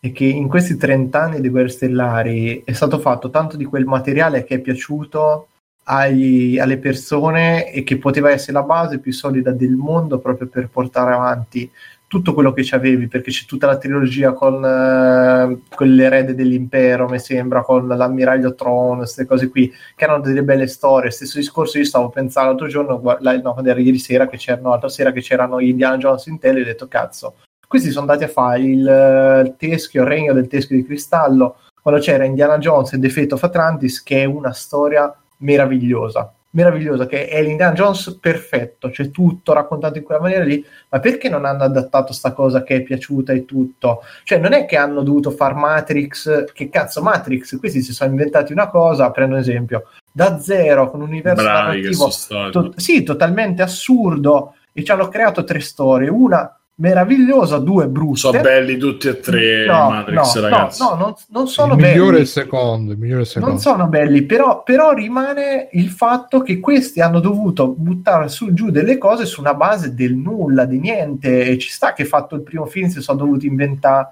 da zero in, nel giro di pochissimo gli altri due per dargli una chiusa, eccetera. E comunque sono dignitosi alla fine. Questi con tutto il materiale che c'è Non, non hanno trovato niente, piuttosto che buttare insieme sta cosa, cioè, o non lo so, cioè, per quello io dico, ma tanto avranno fatto degli screen di prova e cioè, avranno fatto dei test in cui la, la gente come ne usciva dopo. Guarda, la Mirko, secondo me, fumetti, sì. secondo me hanno cioè si sono fatti dei conti proprio in tasca e avranno fatto proprio la, la contabilità. Se facciamo sta cosa ci costa X, però prevediamo di guadagnare Y, per cui fin tanto che Y rimane maggiore di X, mettendoci dentro anche tutti i merchandise, tutto quanto, e che, che poi il, il film sia una merda gliene frega. Anche perché certo secondo punto. me quello che dice Bruno c'ha senso, perché questo sì, è, sì, la trilogia ti rilancia tutto il... tutte le robe laterali, non solo il merchandise, ma le serie tv, le, le, i fumetti, le graphic novel. Sì, scusate, c'è, c'è Alessio che ci ha postato sta news nella, su Telegram, Star Wars in arrivo, storie cioè, ambientate quattrocento anni prima di episodio. Ma eh, eh, siete pronti? Una, una serie tv, un, dei, dei fumetti, nuovi film, nuovi film, nuovo ciclo ah, di film. Ah, ma quindi li farà? Perché pensavo che avessero abbandonato, volessero fare un po' di pausa. Vogliono eh sì, prendersi beh, più che... tempo, ma stanno portando avanti questo progetto. Ma soprattutto mi ha colpito sta cosa che c'era scritta qua, che diceva mh, dove sta? Ah, ecco, un episodio, eh, secondo M S V, fonte di comprovata autenticità, le persone di storia di Star Wars sono ambientate in un periodo denominato Alta Repubblica, e cioè quattrocento anni prima degli eventi di episodio uno, un periodo nel quale Darth Bane, il creatore... il creatore della regola del due, che è sta regola del due? La regola il fatto del che i siti devono essere solo due, maestro e allievo. Prima la mamma e poi la figlia, no, non è quella. È quella. Cioè, che, che cos'è? Che i siti devono essere due, solo uno maestro e allievo. Uno buono e uno cattivo, no? Maestro no, e allievo. Maestro e allievo, sì, scusa. Sì, maestro e ah, allievo. Okay. Dovrebbe essere una grande figura conosciuta del passato e Yoda dovrebbe essere attivo come Jedi. Potremmo quindi vedere quest'ultimo in una veste totalmente diversa, ma poi alla fine Baby Yoda era, era Yoda, era, non, non si, si sa, sa. Baby Yoda. Si sa ancora. Vabbè. Nella prossima stagione lo riporta a casa, a quanto pare. Vabbè, quindi ci sarà Darth Bane in questa nuova... Che sarà Darth Vader che parla così. Beh, a vedere qua le immagini assomiglia un po'. Tra l'altro mi sono visto quel video che mi sa che ne parlò Mirko tempo fa, che, mh, di quel tizio che ha ricostruito tutto Guerre Stellari, però prendendo i film uh, da cui ha preso ispirazione Lucas. Veramente non ha fatto una roba originale eh, in tutto eh, quel vabbè, film. Ma, ma se vai a guardare è tutto così, eh. Ma anche se vai a vedere anche, così l'arte. Ma anche Indiana Jones uh, ci fu il, sì, un video sì, di, dell'Angry Video Game Nerd che faceva vedere che esistevano già i tempi del cinema in bianco e nero, gli avventurieri col cappello, la frusta, quella cosa là, cioè Poi, per carità, lui è riuscito a dargli una sistemazione e a, a, farle, a farle diventare iconiche, quelle, quelle robe lì, per la generazione, per la sua comunque, generazione. Però veramente non ci ha avuto un'idea generale. Comunque, ragazzi, l'altro ieri mi stavo vedendo che hanno ridato su Italia uno i, i cosi, la trilogia di Ritorno al Futuro. Comunque, non ci si avvicinano neanche... No. Non sarà... Io ho visto la prima mezz'ora e non sono fan sfegatato, eh. Ma vedi, la prima mezz'ora non ci si avvicinano neanche un dieci minuti di, una de, di uno dei film della trilogia. Cioè, personaggi scritti, la battuta, la cosa che accade, senza i deliri. Poi magari sto a fare il discorso da vecchio, però onestamente dicevo... Ma... possibile che questo film c'ha trentacinque anni, però ho sentito che se, cioè, se lo vai a vedere nel dettaglio, specialmente il secondo, c'è un sacco di problemi tra virgolette, sì, di ma comunque, sì, di trama sì, ma poi io parlo di quello, quello che vedi tu, di scrittura, dici. Quello che vedi nel primo, quello che vedi all'inizio ancora non, era, non fanno, c'è la gag, no la gag, ora c'è una col cane, il plutonio, i terroristi, già sì, quella lo parte zio del che da mondo. Piccolo gli piace stare nella gabbia, sì dai. E eh, quanto gli piace stare nella culla, eh, perché sì, che poi fa abituati, perché ci passerai un sacco eh. di idee. Però cioè, vedete che tutto questo si lega a un problema più grande, che è il fatto che una volta i film erano scritti per essere autonomi. Cioè, tu potevi prendere un singolo film di una serie, di una trilogia, eccetera, e riuscire a vederlo e godertelo senza per forza aver visto il primo, il terzo o quello che è. Invece adesso sono costretti dentro questa idea del franchise, de- della saga, eccetera, per cui il primo film non c'è niente, è solo la presentazione con dentro due cose, è una specie di demotecnica praticamente, non porta nulla, non ti lascia nulla, esatto. Non ti ricorderai nulla. E nel secondo ah, stanno approfondendo, però non svelano niente. Nel terzo, magari se è l'ultimo, ci mettono la sorpresa, il plot twist, quella cosa che ti deve lasciare per forza scioccato, oh, eccetera. Eh, capito? Cioè, mentre invece una volta erano scritti per allora ne facciamo uno, vediamo se va bene, ne facciamo un altro, vediamo se va bene. Però c'era sempre l'idea, magari, che doveva essere, poteva essere l'ultimo, e quindi doveva essere in grado di chiudere la narrazione che doveva portare avanti. Adesso secondo me hanno così la, se- la sicurezza che fanno un investimento che deve durare dieci anni, che manco ci provano a farli indipendenti, in grado fanno... di camminare sulle proprie gambe. Sì. Sono sempre schiavi di e questo è solo il primo, questo è solo il secondo, ne devono fare altri sette, vedrai poi come spiegheranno. Che cosa? Perché fanno... ci vogliono sette film per spiegare una cosa? Se fanno il remake di Ritorno al Futuro vado, vado a incatenarmi a Montecitorio, tipo. Montecitorio, ti chiederò che cosa vuole lei. Eh, stanno facendo il remake di Ritorno al Futuro. Vabbè, che cazzo che... vuole da noi? Eh, cinque stelle si possono si catenano con te. Eh, e tanto gli è rimasto solo quello ormai. Quindi... però sì, incredibile, incredibile. Ah, quanto... Comunque aspetta, stavo leggendo qua sempre dal coso di Alessio, l'Alta Rep- Repubblica diventerà l'ambientazione di tantissimi altri prodotti, videogiochi, romanzi, fumetti, eccetera. Tutti questi media faranno parte del misterioso Project Luminous, un piano che ci era stato presentato la scorsa Celebration, ma del quale non sappiamo nulla se non... Bello, che... questo è Luminous e chiudono. Se, se non che cambia, cambierà il concetto di forza per come lo conosciamo. Quindi torniamo indietro e facciamo tutte cose diverse. Tutto Va sulla bene. forza. Diventerà massa per accelerazione. O comunque, prima che ci dimentichiamo, io a proposito di, di cinque stelle, eccetera, ci tengo a condividere con voi questa perla che ho trovato l'altro giorno da Spinoza e che recita: sta per scoppiare la terza guerra mondiale con Di Maio ministro degli esteri, la cosa sorprendente è che le due cose non sono collegate. Ma guarda che leggevo oggi un po' di notizie tra virgolette serie, alla fine le dichiarazioni che ha rilasciato magari hanno scritte, però comunque qua c'è, eh, Bruno, c'è... Non mi razionalizzare tutto, mentre... mi uccidi le battute mentre lui va in ferie, eh... a Madrid, cioè, tutti i, i capi di stato stanno a cagare sotto e lui va, va in vacanza con la, con la mogliera. Eh beh, capite, è il vero uomo che non si fa. Comunque, qua il nuovo progetto sulla forza c'è scritto: la forza è ciò che eh, dà ai Jedi i loro poteri. È un campo di energia creato da tutti gli esseri viventi fino, fino a il progetto Luminous, cioè che tutto cambierà con il progetto. Però sta cosa che è il campo di energetico creato da tutti gli esseri viventi, ho paura che poi diventa una roba all'Evangelion, tipo l'Hatfield. pensa se, se, se, se, se, se, se ne esce eh, coso la Darth Bane, tipo Darth Bane. Uh-huh. Sti, stile Gendo Ikari che fa eh, no, Darth progetto. Bane in realtà è il cattivo il di Batman, fa spezzare la schiena più anche no. Il progetto Luminous come progetto, come si chiamava, di perfezionamento del nel duemilaventi, che palle le cuffie, un'altra puntata si devono ah, ma Alessio, ma prima ti ho visto che ti sei Vabbè, staccato andiamo... gli auricolari e stavi vedendo che è successo, non voleva sentire quello che dicevamo, sì, no, no, stato... no, sono venuti per... a casa stile per voi, per voi probabilmente è stata un'esperienza tipo video strani su YouTube, eh? Perché appunto c'era un rumore che non riuscivo a capire che cosa fosse, ovattato, continuo, ripetitivo, che pensavo venisse da casa mia, poi ascoltando appunto mi sono tolto i auricolari, veniva da un'altra casa, no, il grigio dietro la finestra non ha detto che non era lui, ah, eh, penso dal piano di sotto, ma non era chiaro, penso una stampante comunque, ma era forte, era fo- ma era forte come se fosse qua, capito, pensavo che fosse in casa, dicevo ma sembra la stampante, la stampante è qua dietro di me, è ferma, che cazzo sta succedendo? E poi infatti mi ha scritto mia sorella su Telegram dicendo ma sento sto rumore, perché cos'è? Dice Liquid, Alessio ha scoperto di essere anche lui sensibile alla forza. E poi il Ciubecca è vivo forse, ah pure.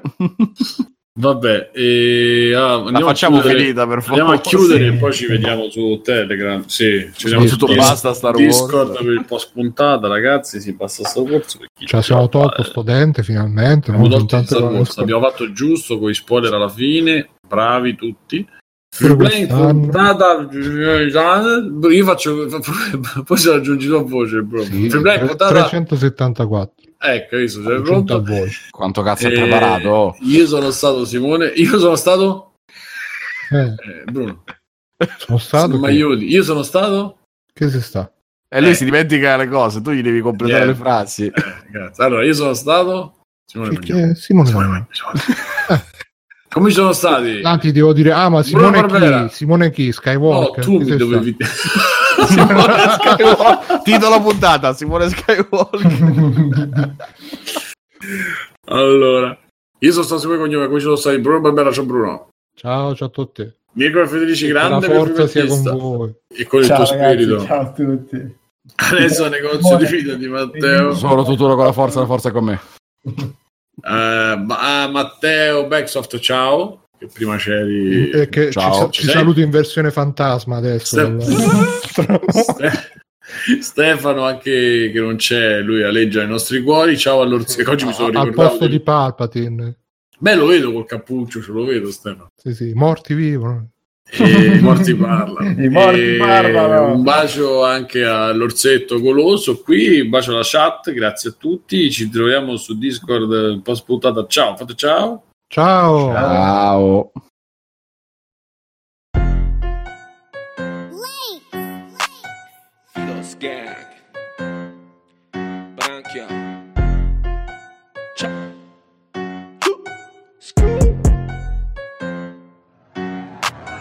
Ascolto solo il podcast di Free Playing, se non lo ascolti frate è troppo una bossa. Chiacchiere in libertà sui videogiochi e sui dintorni, me lo ascolto e mi degusto dei buoni popcorni. C'è Simone Cognome uh, che si commuove uh, guardando pure il film del Re Leone. C'è Bruno di noi, la faccia non mostra, ma se tu lo vedi verrai ucciso tipo Cosa Nostra. C'è pure Alessio, vita da negozio, se vede la Madonna lui diventa Smash Brosio. C'è Pexo che dice due parole e poi ti smonta, Bigio ti emula anche la tipa e se la monta. Il maestro Mirko dice ciao a tutti i ragazzi, ma poi mentre parla disegna i cazzi. Questi sei pazzi, sette con l'orsetto, ti fanno una diretta che pare un diretto. Gang, Filos Gang, yeah, set gang, Filos Gang, Tokyo, gang, gang, Filos Gang, yo, scusa. Sborsa sti soldi, brutto barbone, patria Patreon, PayPal o acquisti Amazon, e vieni anche tu su Telegram nella free chat, così potrai vedere il delirio che ci sta, ci sta. Feels good. Free play, free play. Filo, filo, feels good. Free play.